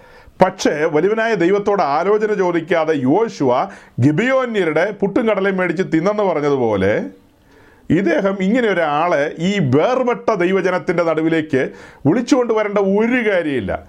അദ്ദേഹത്തിൽ നിന്ന് ഒരു ആശംസയോ അദ്ദേഹത്തിൽ നിന്ന് എന്ത് കേൾക്കാനാ നമുക്ക്? അദ്ദേഹത്തിൽ നിന്നൊരു ബുദ്ധി ഉപദേശം വേർപെട്ടവർക്ക് കേൾക്കാനില്ല. ഞാൻ സ്പഷ്ടമായിട്ടാണ് പറയുന്നത്. സ്പഷ്ടമായിട്ടാണ് പറയുന്നത്. വേർപെട്ട ദൈവജനത്തിന് ഈ പറയപ്പെട്ട ആളുകളിൽ നിന്ന് ഒന്നും കേൾക്കാനില്ല.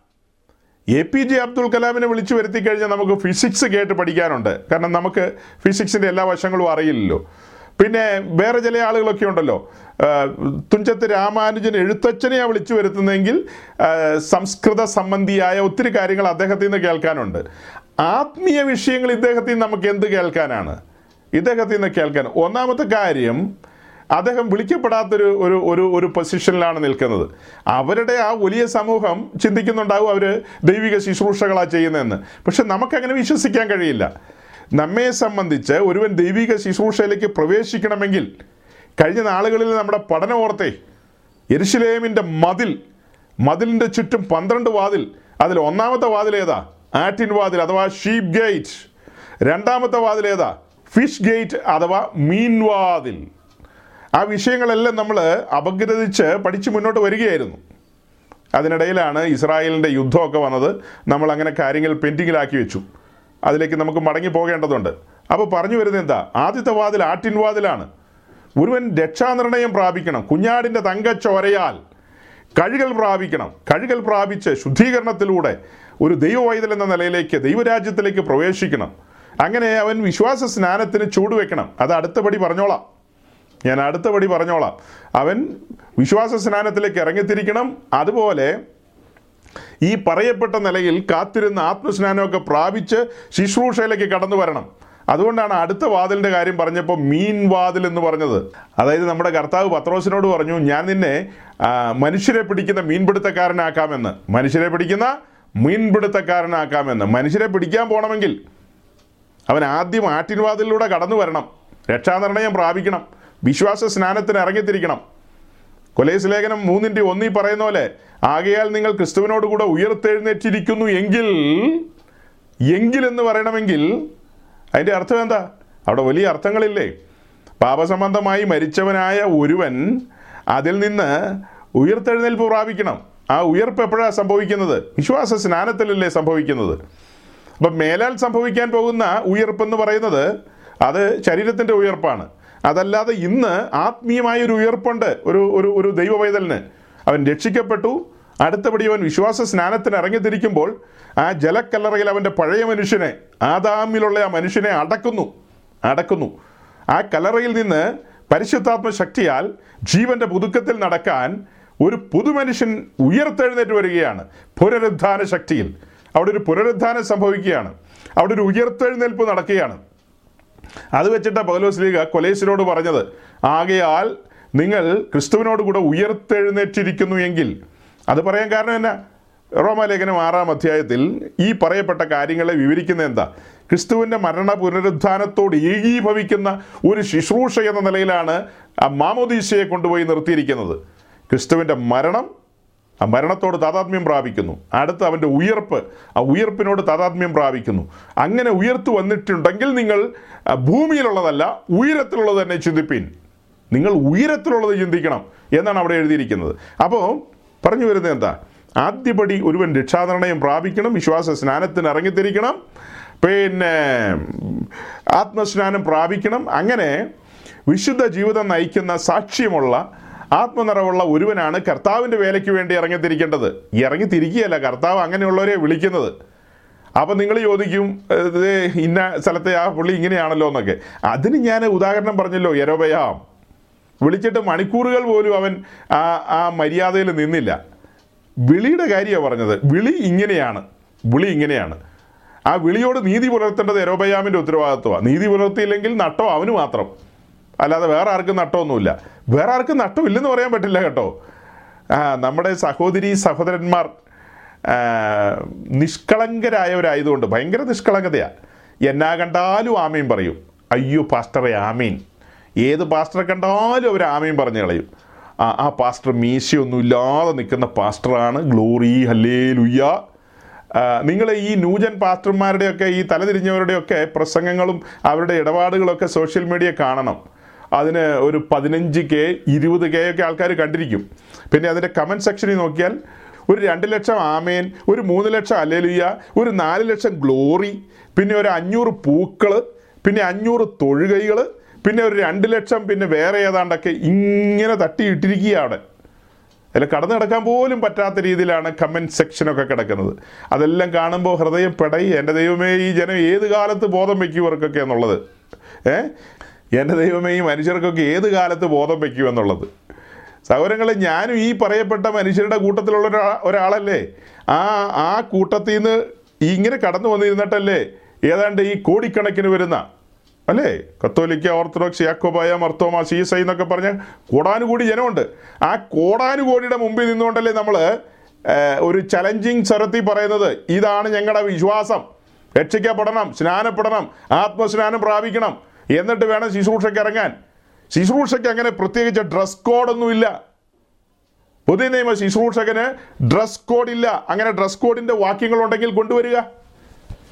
പിന്നെ പെന്റിക്കോസിനകത്ത് ഏതൊരു കൂട്ടർ ഇങ്ങനെ മൊത്തത്തിൽ എപ്പോഴും വെള്ളയും വെള്ളയായിട്ട് നടക്കുന്നവരുണ്ട്. കുളിക്കാൻ പോകുമ്പോഴും അവർ വെള്ളയും വെള്ളയിട്ടുകൊണ്ടാ പോകുന്നതെന്നൊക്കെ ചിലർ പറയാറുണ്ട്. അതിന് അവരെടുക്കുന്ന ഒരു വാക്യം സഭാപ്രസംഗിയിലെയാണ്. Ecclesiastes chapter nine verse eight അതായത് സഭാപ്രസംഗി ഒൻപതിന്റെ എട്ടാം വാക്യം. അവിടെ എഴുതിയിരിക്കുന്നത് നിന്റെ വസ്ത്രം എല്ലായ്പ്പോഴും വെള്ളയായിരിക്കട്ടെ. നിന്റെ തലയിൽ എണ്ണ കുറയാതിരിക്കട്ടെ. എണ്ണയുടെ വിഷയം എങ്ങനെയാണ് കൈകാര്യം ചെയ്തതെന്ന് എനിക്കറിയില്ല. എണ്ണ എപ്പോഴും തേച്ചോണ്ടിരിക്കുമെന്ന് അറിയില്ല. പിന്നെ വസ്ത്രത്തിന്റെ കാര്യം പറയുമ്പോൾ ലിറ്ററിൽ എടുക്കും. എണ്ണയുടെ കാര്യം പറയുമ്പോൾ അത് ആത്മീയമായിട്ട് എടുക്കും. അതിനാണ് ലോക തോൽവി എന്ന് പറയുന്നത്. ആ ഒരു വാക്യത്തിന് രണ്ട് ലൈനാണ്. ഒരു വാക്യത്തിൽ രണ്ട് ലൈൻ. ആദ്യത്തെ ലൈൻ എന്താ? നിന്റെ വസ്ത്രം എപ്പോഴും വെണ്മയായിരിക്കട്ടെ. അതിന് ജൗളിക്കടയിൽ പോയിട്ട് ഒരു ബണ്ടിലാണ് അവർ മേടിക്കുന്നത് ബണ്ടിൽ ബണ്ടിൽ ബണ്ടിലാണ് മേടിക്കുന്നത് ബണ്ടിൽ മേടിച്ചിട്ട് മുറിച്ച് മുറിച്ച് അതെല്ലാത്തിനും ഒരു തുണി തന്നെ ഉപയോഗിക്കുന്നത് എ ടു ഇ സെഡ് ആ ഒരു തുണി തന്നെ ഉപയോഗിക്കും. കുഴപ്പമൊന്നുമില്ല കേട്ടോ. അതൊക്കെ ലാളിത്യത്തിന്റെ ഭാഗമാണ്. പക്ഷെ ഉപദേശമായിട്ട് പറയരുത്. പിന്നെ അടുത്ത് നിന്റെ തലയിലെ എണ്ണ കുറയാതിരിക്കട്ടെ? എണ്ണയുടെ കാര്യം പറയുമ്പോൾ ചിലപ്പോൾ അത് ആത്മാവിലായി പോവും. ഈ വാക്യത്തിന്റെ മൊത്തത്തിലുള്ള അർത്ഥം എന്താ സഹോദരങ്ങളെ? ഇങ്ങനെ അർത്ഥം പറയാൻ പാകത്തിന് പെത്തിക്കോസുകാർ പ്രാപ്തരല്ലേ? വേറെ ഏത് കൂട്ടർക്ക് ഇത് ഇതിന്റെയൊക്കെ അർത്ഥം പറയാൻ പറ്റും? നമുക്കേ പറ്റുള്ളൂ ഇതൊക്കെ. ഇത് കേൾക്കുന്ന മറ്റാരെങ്കിലും പിന്നത്തേത് ചിലപ്പോൾ കമന്റ് എഴുതാൻ സാധ്യതയുണ്ട്. അയ്യോ ഇവന്മാർ ഭയങ്കര അഹങ്കാരികളാണ് ഈ അടുത്തിടയ്ക്ക് എന്നെക്കുറിച്ച് അങ്ങനെ ഒരു കമന്റ് അതായത് നമ്മുടെ ഒരു പ്രസംഗം അത് ഇച്ചിരി വൈറലായി. അതൊരു പ്രസംഗത്തിന്റെ ഒരു ഭാഗമാണ് സോഷ്യൽ മീഡിയയിലേക്ക് അതായത് ഫേസ്ബുക്കിലേക്ക് പോയി. അതിനകത്ത് ഇങ്ങനെ പറഞ്ഞു വന്നപ്പോൾ നമ്മുടെ പ്രിയങ്കരനായ ഫ്രാൻസിസ് മാർപ്പാപ്പ ഈ ഈ ലെസ്ബിയനെയും മറ്റവനെയും ഒക്കെ ഒരുമിച്ച് കല്യാണം കഴിപ്പിക്കണമെന്ന് പറയുന്ന നമ്മുടെ പച്ച പരിഷ്കാരിയായ ഇപ്പോഴത്തെ മാർപ്പാപ്പ യരുഷലേമിലെ വെസ്റ്റേൺ വാളിന്റെ മുമ്പിൽ പോയി നിന്നിട്ട് തലയിടിച്ച് ഇടിച്ച് ഇടിച്ചിടിച്ച് കരഞ്ഞ് പ്രാർത്ഥിക്കുകയും ഒരു പേപ്പറിൽ എന്തൊക്കെയോ എഴുതി അതിന്റെ ആ വിടവിൽ വെക്കുകയൊക്കെ ചെയ്യുന്ന ഒരു പിക്ചറും വെച്ചിട്ട് നമ്മൾ പ്രസംഗത്തിനകത്ത് ഇങ്ങനെ പറയുകയാണ്. ഒരു യഹൂദ റബ്ബിയേക്കാളും എത്ര ഉയരത്തിലാണ് പ്രോട്ടോകോൾ അനുസരിച്ച് ഒരു പുതിയ നിയമ ക്രിസ്ത്യാനി എന്ന് പറയുകയാണ് അത് കഴിഞ്ഞിട്ട് പറയുകയാണ് ഒരു പുതിയ നിയമ ശുശ്രൂഷകൻ അവനോട് കേട്ട് പഠിക്കണ യഹൂദ റബ്ബി എന്ന്. അപ്പോൾ അത് കേട്ടിട്ട് അപ്പോൾ നമ്മുടെ മാർപ്പാപ്പേനെയൊക്കെ ഇങ്ങനെ കാണിച്ചു അതിനകത്ത്. അത് കേട്ടിട്ട് കത്തോലിക്കരായ കത്തോലിക്കരൊക്കെ ഇളകി. ഇവൻ ഭയങ്കര അഹങ്കാരിയാണ് ഒരു യഹൂദ റബ്ബിയേക്കാൾ ഇവൻ ആരാന്നാ ചോദിക്കുന്നത്? അയ്യോ ചിരിച്ച് ചിരിച്ച് ഒരു പരിവായി പോകും നമ്മൾ കത്തോലിക്കന്മാർ ചോദിക്കുക യഹൂദ റബ്ബിയേക്കാളും മീതയാണോ ഇവന്ന് യഹൂദ റബ്ബിയേക്കാൾ എത്ര ആയിരം കിലോമീറ്റർ മീതയാണ് നമ്മൾ? അത് കേൾക്കുമ്പോൾ അഹങ്കാരമായിട്ട് നിങ്ങൾ കൂട്ടരുത്. ഇത് ബോധ്യമാണ്. ബോധ്യമാണ്. യഹൂദ റബ്ബി ഈ ഭൂമി കിടക്കുമ്പോൾ നമ്മൾ ഹെവൻലി റലംസിലിരിക്കുകയാണ്. സ്വർഗ തലങ്ങളിലിരിക്കുകയാണ് ഏ? നമ്മൾ മഹിമയുടെ ഭാഗത്താണ് ഇരിക്കുന്നത്. അവൻ ഇപ്പോഴും ഇതിൽ ഇഴഞ്ഞു നടക്കുകയാണ്. അവൻ അമാസിന്റെ തുരങ്കം തേടി നടക്കുന്നു. പിന്നെ അവന്റെ പെണ്ണുങ്ങൾ മ്യൂസിക് ഫെസ്റ്റിന് പോകുന്നു. പിന്നെ അതിൽ കുറേ എണ്ണം ചത്തു പോകുന്നു. അങ്ങനെയൊക്കെയാണ് അവർ നടക്കുന്നത്. അവരുടെ നിലയല്ല നമ്മുടെ നില. നമുക്ക് പത്രോസ് പറഞ്ഞ പോലെ നീ ആരെന്ന് ചോദിച്ചപ്പോൾ നീ വന്നിനായവന്റെ പുത്രനായ മെഷികയാണെന്ന് പറഞ്ഞു. യഹൂദ അറബി അത് പറയോ? നെതന്യാഹു എന്നാ പറഞ്ഞത്?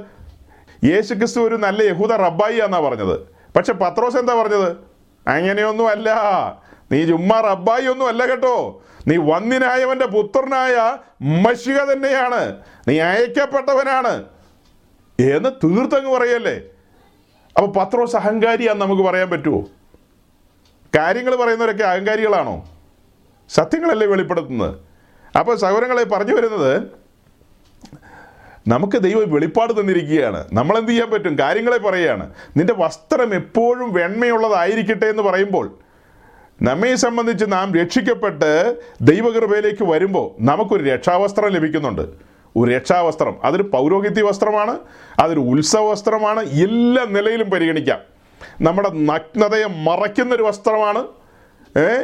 ആ ആ ഒരു ഒരു നിലയെങ്കിൽ നമുക്ക് ലഭിക്കുകയാണ്. അത് കാണാൻ പറ്റില്ല. നഗ്നനേത്രം കൊണ്ടൊന്നും കാണാൻ പറ്റത്തില്ല. അത് അതിന് മറ്റ് പല അർത്ഥങ്ങളും നമ്മൾ പറയും. അത് നമ്മുടെ ജീവിതമാണ്. നമുക്കൊരു വിശുദ്ധ ജീവിതമാണ് ലഭിക്കുന്നത്. ആ വിശുദ്ധ ജീവിതം നമ്മുടെ വിശുദ്ധ ജീവിതം നമുക്ക് ലഭിക്കപ്പെട്ട അങ്കി അത് എപ്പോഴും വെണ്മയുള്ളതായിരിക്കണം. എന്നുവെച്ചാൽ നമ്മുടെ ലൈഫ് വ്യാകർപ്പിക്കാൻ വരുന്ന പുരോഹിതന്റെ ഇന്നർ ഗാർമെൻസും ഔട്ടർ ഗാർമെൻസും അതായത് നമ്മളിപ്പോൾ ഈ പറഞ്ഞ സഭാപ്രസംഗിലെ വാക്യത്തോട് ചേർത്ത് നമ്മൾ ചിന്തിക്കുമ്പോൾ പുറപ്പാട് പുസ്തകത്തിലും ലേവ്യ പുസ്തകത്തിലൊക്കെ വരുമ്പോൾ കാണുന്ന ഭാഗമാണ് യാഗാർപ്പണത്തിന് വരുന്ന പുരോഹിതന്റെ ഇന്നർ ഗാർമെൻസും ഔട്ടർ ഗാർമെൻസും പ്യുവർ വൈറ്റ് ആയിരിക്കണം. അതായത് വെളുത്ത പഞ്ഞിനൂൽ കൊണ്ടുള്ള വസ്ത്രം ധരിച്ചുകൊണ്ടാണ് പുരോഹിതൻ വരുന്നത്. അവന്റെ ഇന്നർ ഗാർമെൻസും ഔട്ടർ ഗാർമെൻസും അതിനൊക്കെ നമ്മൾ വിശദീകരണം കൊടുത്തിട്ടുള്ളവരല്ലേ? ഇന്നർ ഗാർമെൻസും ഔട്ടർ ഗാർമെൻസ് എന്ന് പറഞ്ഞാൽ എന്താ അർത്ഥം? അവന്റെ രഹസ്യ ജീവിതവും അവന്റെ പരസ്യ ജീവിതവും അതാണ് കാണിക്കുന്നത്. അതായത് സാക്ഷ്യ ജീവിതം എന്ന് പറയും. ഒരു പുരോഹിതന്റെ ഈ പറയപ്പെട്ട വസ്ത്രം ഒരു പുതിയ നിയമ പുരോഹിതനോടുള്ള ബന്ധത്തിൽ പുതിയ നിയമ പുരോഹിതൻ എന്ന് പറയുമ്പോൾ പെട്ടെന്ന് മാർ റാഫേൽ തട്ടിൽ എന്ന് മാത്രം ചിന്തിക്കരുത്.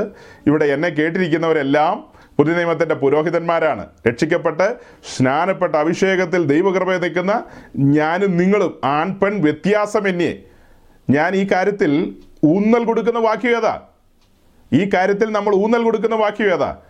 വെളിപ്പാട് ദിവസം ഒന്നാം അധ്യായം ആറാം വാക്യമാണ്. യേശുക്രിസ്തുവിന്റെ രക്തത്താൽ നമ്മെ വീണ്ടെടുത്തിരിക്കുന്നത് നമ്മെ പുതിയ നിയമത്തിന്റെ രാജാക്കന്മാരും പുതിയ നിയമത്തിന്റെ പുരോഹിതന്മാരും എന്ന നിലയിലാണ്. പുതിയ നിയമത്തിന്റെ രാജാക്കന്മാരും പുതിയ നിയമത്തിന്റെ പുരോഹിതന്മാരും എന്ന നിലയിലാണ്. അപ്പോൾ രാജാക്കന്മാരും പുരോഹിതന്മാരുമായവരാ നാം. അതിൽ രാജാക്കന്മാർ എന്നുള്ളത് പെൻഡിങ് വെച്ചിട്ട് പുരോഹിതന്മാരെന്നുള്ളത് എടുത്തു കഴിഞ്ഞാൽ പുരോഹിത ശുശ്രൂഷയോടുള്ള ബന്ധത്തിൽ ദൈവസന്നിധിയിൽ വരുമ്പോൾ നമ്മളെപ്പോഴും ദൈവസന്നിധിയിലാണ്. നമ്മുടെ ഇന്നർ ഗാർമെൻസും ഔട്ടർ ഗാർമെൻസും എന്ന് പറഞ്ഞാൽ ദൈവസന്നിധിയിൽ നമ്മുടെ ജീവിതം സാക്ഷ്യ ജീവിതം കുറ്റമറ്റതായിരിക്കണം. അതിൽ സ്പോട്ടുകൾ പാടില്ല കളങ്കങ്ങൾ പാടില്ല കറകൾ പാടില്ല ചുളുക്കം പാടില്ല. അപ്പോൾ അങ്ങനെ സംഭവിക്കില്ല എന്ന് ചോദിച്ചാൽ സംഭവിക്കും. എന്നാൽ ആ കാര്യത്തിൽ ക്രമീകരണം വരുത്തണം. അവന്റെ രക്തം നമുക്ക് വേണ്ടി എപ്പോഴും വാദിച്ചുകൊണ്ട് നിൽപ്പുണ്ട്. നമുക്ക് സദാസമയം കുഞ്ഞാടിന്റെ രക്തത്തിൽ ആശ്രയിച്ചുകൊണ്ട് ശുദ്ധീകരണം പ്രാപിക്കാം. നമുക്ക് നമ്മുടെ വസ്ത്രം എപ്പോഴും അലക്കി വെളുപ്പിക്കാം. കുഞ്ഞാടിന്റെ തങ്കച്ചോരയാൽ. സാധ്യതയല്ലേ അവിടെ? അതുകൊണ്ട് നിന്റെ വസ്ത്രം എപ്പോഴും വെണ്മയായിരിക്കട്ടെ എന്ന് പറഞ്ഞാൽ വെട്ടുകാട്ടിൽ ടെക്സ്റ്റൈൽസിൽ പോയി. വെട്ടുകാട്ടിന്റെ കട അടച്ചു പോയല്ലോ. അല്ലെങ്കിൽ ഷീമാട്ടി പോയി ഒരു ഒരു അമ്പത് മീറ്റർ തുണി മേടിക്കുന്ന കാര്യമല്ല എഴുതിയിരിക്കുന്നത്. ഈ പറയപ്പെട്ട കാര്യം നമ്മൾ രക്ഷിക്കപ്പെടുമ്പോൾ നമുക്ക് ലഭിക്കുന്ന ആ ആ ആ വസ്ത്രം ആ വസ്ത്രം എപ്പോഴും വെണ്മയുള്ളതായിരിക്കട്ടെ എന്നുള്ളതാണ്. അതുപോലെ നാം രക്ഷാനിർണയം പ്രാപിച്ച് വിശ്വാസ സ്നാനത്തിൽ ദൈവരാജ്യത്തിലേക്ക് പ്രവേശിച്ച് കാത്തിരുന്ന ആത്മസ്നാനമൊക്കെ പ്രാപിച്ച് അതായത് വാക്തത്വങ്ങളെ പ്രാപിച്ച് ആത്മാവിൽ നിറഞ്ഞു നിൽക്കുമ്പോൾ നമ്മുടെ തലയിൽ ആ അഭിഷേക തൈലം വന്ന് വീണിരിക്കുകയാണല്ലോ. അഭിഷേക തൈലം വീണിരിക്കുകയാണ്. അങ്ങനെ വീണിരിക്കുന്ന ആ തൈലം അഭിഷേക തൈലം എണ്ണ കുറയാതിരിക്കട്ടെ എന്ന് പറഞ്ഞാൽ എന്താ? ആ അഭിഷേകത്തിൽ എപ്പോഴും ജ്വലിച്ച് നിൽക്കട്ടെ എന്നാണ് അർത്ഥം. ആ അഭിഷേകത്തിൽ എപ്പോഴും താങ്കൾ അല്ലെങ്കിൽ നമ്മൾ ജ്വലിച്ചു നിൽക്കട്ടെ. അഭിഷേകം കുറഞ്ഞു പോകാതെ അഭിഷേകത്തിൽ നിന്ന് വഴുതി പോകാതെ അങ്ങനെ തന്നെ നിൽക്കട്ടെ എന്നാണ് സഭാപ്രസംഗിയിൽ പറഞ്ഞത്. അതല്ലാതെ പുറത്തു പോയി എന്തെങ്കിലും മേടിക്കുന്ന കാര്യമല്ല. ഓക്കെ ഇങ്ങനെ പറഞ്ഞു പോകുമ്പോൾ ഈ ട്രാക്കിൽ നിന്ന് മാറും. പ്രസംഗത്തിന്റെ എന്താ സമയങ്ങൾ വേറെ വഴിക്ക് പോകും കാര്യമായ കാര്യത്തിലേക്ക് പറഞ്ഞു വരാനുണ്ട്. അതായത് നമ്മുടെ ബിഷപ്പ് അവറുകൾ പറഞ്ഞു വന്നതുപോലെ അദ്ദേഹം എന്താ ചില ആളുകളെയൊന്നും അദ്ദേഹത്തിന്റെ കൂട്ടായ്മയിലേക്ക് കൂട്ടുന്നില്ലെന്ന് പറഞ്ഞു. കാരണം അവിടെ അടിയും ബഹളവും കമ്മിറ്റിയും ഒക്കെ ഉണ്ട്. അതൊക്കെ കണ്ട ഈ ആളുകളെ എന്തിനാണ് നരകത്തി വിടുന്നത്? അതുകൊണ്ട് പുള്ളി അധികം പേരെ അങ്ങോട്ട് കൂട്ടുന്നില്ല. ഏതോ അക്രൈസ്തവരായ സഹോദരങ്ങൾ അദ്ദേഹത്തിന്റെ കയ്യിലുള്ള മോതിരത്തിൽ ഉമ്മ വെച്ച് കഴിഞ്ഞപ്പോൾ അത് അദ്ദേഹം ഒരു സ്നാനത്തിന് മുൻകുറിയായിട്ട് പരിഗണിച്ച് അവരൊക്കെ സ്വർഗത്തിൽ കാണുമെന്നുള്ള ചിന്തയിലിരിക്കുകയാണ്. എന്നാ മണ്ടൻ ചിന്തയാന്ന് ചിന്തിച്ചേ അങ്ങനെ മണ്ടൻ ചിന്ത തലയിലിരിക്കുന്ന ആളാണ് ഈ പറയപ്പെട്ട ഡോക്ടറേറ്റ് എടുത്ത ആൾക്കാരാണ് കസേരയിലിരിക്കുന്നത്. കസേരയിലിരിക്കുന്നവരൊക്കെ ആരാ?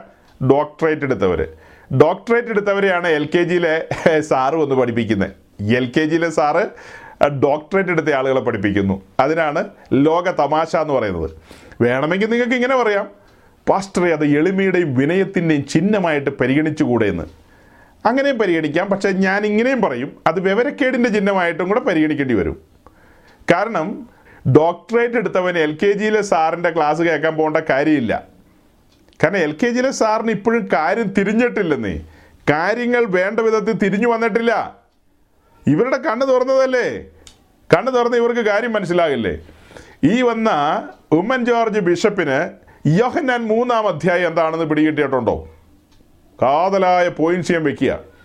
ഉമ്മൻ ജോർജ് എന്ന് പറയുന്ന സി എസ് ഐ ബിഷപ്പിന്. സി എസ് ഐക്കാരൊക്കെ നമുക്ക് ബഹുമാനവും സ്നേഹവും ഉണ്ട് കേട്ടോ. നമ്മൾ ആശയ സംഘടനത്തിലാണ് ഏർപ്പെടുന്നുള്ളൂ. അല്ലാതെ റെസ്പെക്റ്റിനൊന്നും ഒരു കുറവില്ല. അതൊക്കെ നിങ്ങൾ മനസ്സിലാക്കിക്കൊള്ളണം. അതൊക്കെ സൂക്ഷിച്ചുകൊണ്ടാണ് നമ്മൾ പറയുന്നത്. നാം നമ്മുടെ സൈഡിലുള്ള അടുത്ത ജനറേഷന് വേണ്ടിയിട്ട് വർത്തമാനം പറയുക. നമ്മുടെ ബോധ്യമാണ് പറയുന്നത്. യോഹന്നാൻ മൂന്നാം അധ്യായം എപ്പിസ്കോപ്പൽ സഭകളിലുള്ള ആളുകൾക്ക് മനസ്സിലായിട്ടില്ല എന്ന് നമ്മൾ പറയും. അവരെ സംബന്ധിച്ച് അവർ പറയും അവർക്കേ മനസ്സിലായിട്ടുള്ളൂ എന്ന്. അങ്ങനെയാണല്ലോ എല്ലാവരും ക്ലെയിം ചെയ്യുന്നത്. യോഹന്നാൻ മൂന്നിന്റെ പ്രത്യേകത എന്താ? യോഹന്നാൻ മൂന്നെന്ന് പറയുന്നത് അത് പുതിയ നിയമത്തിൽ ഏറ്റവും സീരിയസ് ആയ ഒരു അധ്യായമാണ്. വീണ്ടും ജനനത്തെക്കുറിച്ച് ആധികാരികമായി നമ്മുടെ കർത്താവ് ഈശോ മിഷിയ പറയുന്ന ഭാഗമാണ് യോഹന്നാൻ മൂന്ന്. നീക്കോദീമോസ് എന്ന് പറയുന്ന ശ്രേഷ്ഠനായ ഒരു പ്രമാണിയോട് റൂളറോടാണ് പറയുന്നത്. മീൻ പിടിച്ചുകൊണ്ട് കിടക്കുന്ന ആരോടും അല്ല പറഞ്ഞത്. അത്ര കേമനായ ഒരാളോട്. പക്ഷെ കേമനാണെങ്കിലും അദ്ദേഹം തിരിച്ച് പറയുന്നത് മണ്ടത്തരമാണ്. തിരിച്ചു പറയുന്ന മണ്ടത്തരവ. അപ്പോൾ യോഹനാൻ മൂന്നിന്റെ പ്രതിപാദ്യ വിഷയം വീണ്ടും ജനനമാണ്. വീണ്ടും ജനനത്തെക്കുറിച്ച് ക്രൈസ്തവ ലോകത്ത് ഒത്തിരി അഭിപ്രായ വ്യത്യാസങ്ങളുണ്ട്. പക്ഷെ വേർപെട്ടവരുടെ ഇടയിൽ വിശേഷിച്ച് ബ്രദറുകാർ പെതികോസുകാർ അവരുടെ ഇടയിലൊക്കെ ഈ കാര്യത്തെക്കുറിച്ച് തികഞ്ഞ ബോധ്യമാണ് തികഞ്ഞ ബോധ്യമാണ്. അതേസമയം എപ്പിസ്കോപ്പൽ സഭകളിലുള്ള സഹോദരങ്ങൾ ആ വചനങ്ങളെയൊക്കെ അതിന്റെ ആത്മീയ അർത്ഥങ്ങൾ എടുക്കാതെ അതിനെല്ലാം ലിറ്ററലായിട്ട് തന്നെ എടുക്കുകയാണ്. യേശു പറഞ്ഞു നിങ്ങൾ വെള്ളത്താലും ആത്മാവിനാലും ജനിച്ചില്ല എങ്കിൽ ദൈവരാജ്യത്തേക്ക് കടക്കില്ലെന്ന്. പുതുതായി ജനിക്കണമെന്ന് പറഞ്ഞു. നിക്കോതിമോസ് ചോദിച്ചു എങ്ങനെയാണെന്ന്? മറുപടി പറഞ്ഞു വെള്ളത്താലും ആത്മാവിനാലും. അവിടെ വെള്ളം എന്ന് പറഞ്ഞാൽ ആസൽ പച്ച വെള്ളം എന്നുള്ളതാണ് ക്രൈസ്തവ ലോകം. അതായത് കോടാനുകോടിയാണ്. അഞ്ചും പത്തും ലക്ഷമൊന്നുമല്ല കോടാനുകോടി ക്രൈസ്തവർ അതായത് എപ്പിസ്കോപ്പൽ സഭകളിൽപ്പെട്ടവരെല്ലാം അതങ്ങ് മുകളിൽ നിന്ന് താഴേക്ക് പറഞ്ഞു വന്ന എല്ലാവരും എല്ലാവരും. അതിൽ നിന്ന് വേറിട്ട് ചിന്തിക്കുന്നവരൊന്നും ആ കൂട്ടത്തിലുണ്ടെന്ന് എനിക്ക് തോന്നുന്നില്ല. ഒറ്റ തെറ്റേ ശബ്ദമൊക്കെ ഞാൻ കേട്ടിട്ടുണ്ട് കേട്ടോ. കത്തോലിക്കയിലെ ചില അച്ഛന്മാർ സംസാരിക്കുന്ന കേട്ടിട്ടുണ്ട് ഓർത്തഡോക്സിലെ അച്ഛന്മാർ പറയുന്നത് കേട്ടിട്ടുണ്ട്. അതായത് ഒറ്റ ഒറ്റയായിട്ട് അവർ ചില സ്റ്റേറ്റ്മെന്റുകൾ പ്രകടിപ്പിച്ചിട്ടുണ്ട്. വെള്ളം എന്ന് പറഞ്ഞാൽ നമ്മൾ പറയും ദൈവവചനമാണെന്ന്. പക്ഷെ അവർ പറയും പച്ചവെള്ളമാണെന്ന്. അതായത് മാമോദീസായൽ വീണ്ടും ജനനം എന്നുള്ളതാണ് അവർ വിശ്വസിക്കുന്നത്. നമ്മൾ അങ്ങനെ വിശ്വസിക്കുന്നില്ല. നമ്മൾ വിശ്വസിക്കുന്ന ഒരുവൻ അനുദപിക്കണം എന്നുള്ളതാണ്. അവൻ മനം തിരിയണം. അവൻ ദൈവസന്നതിയിൽ പശ്ചാത്തപിക്കണം.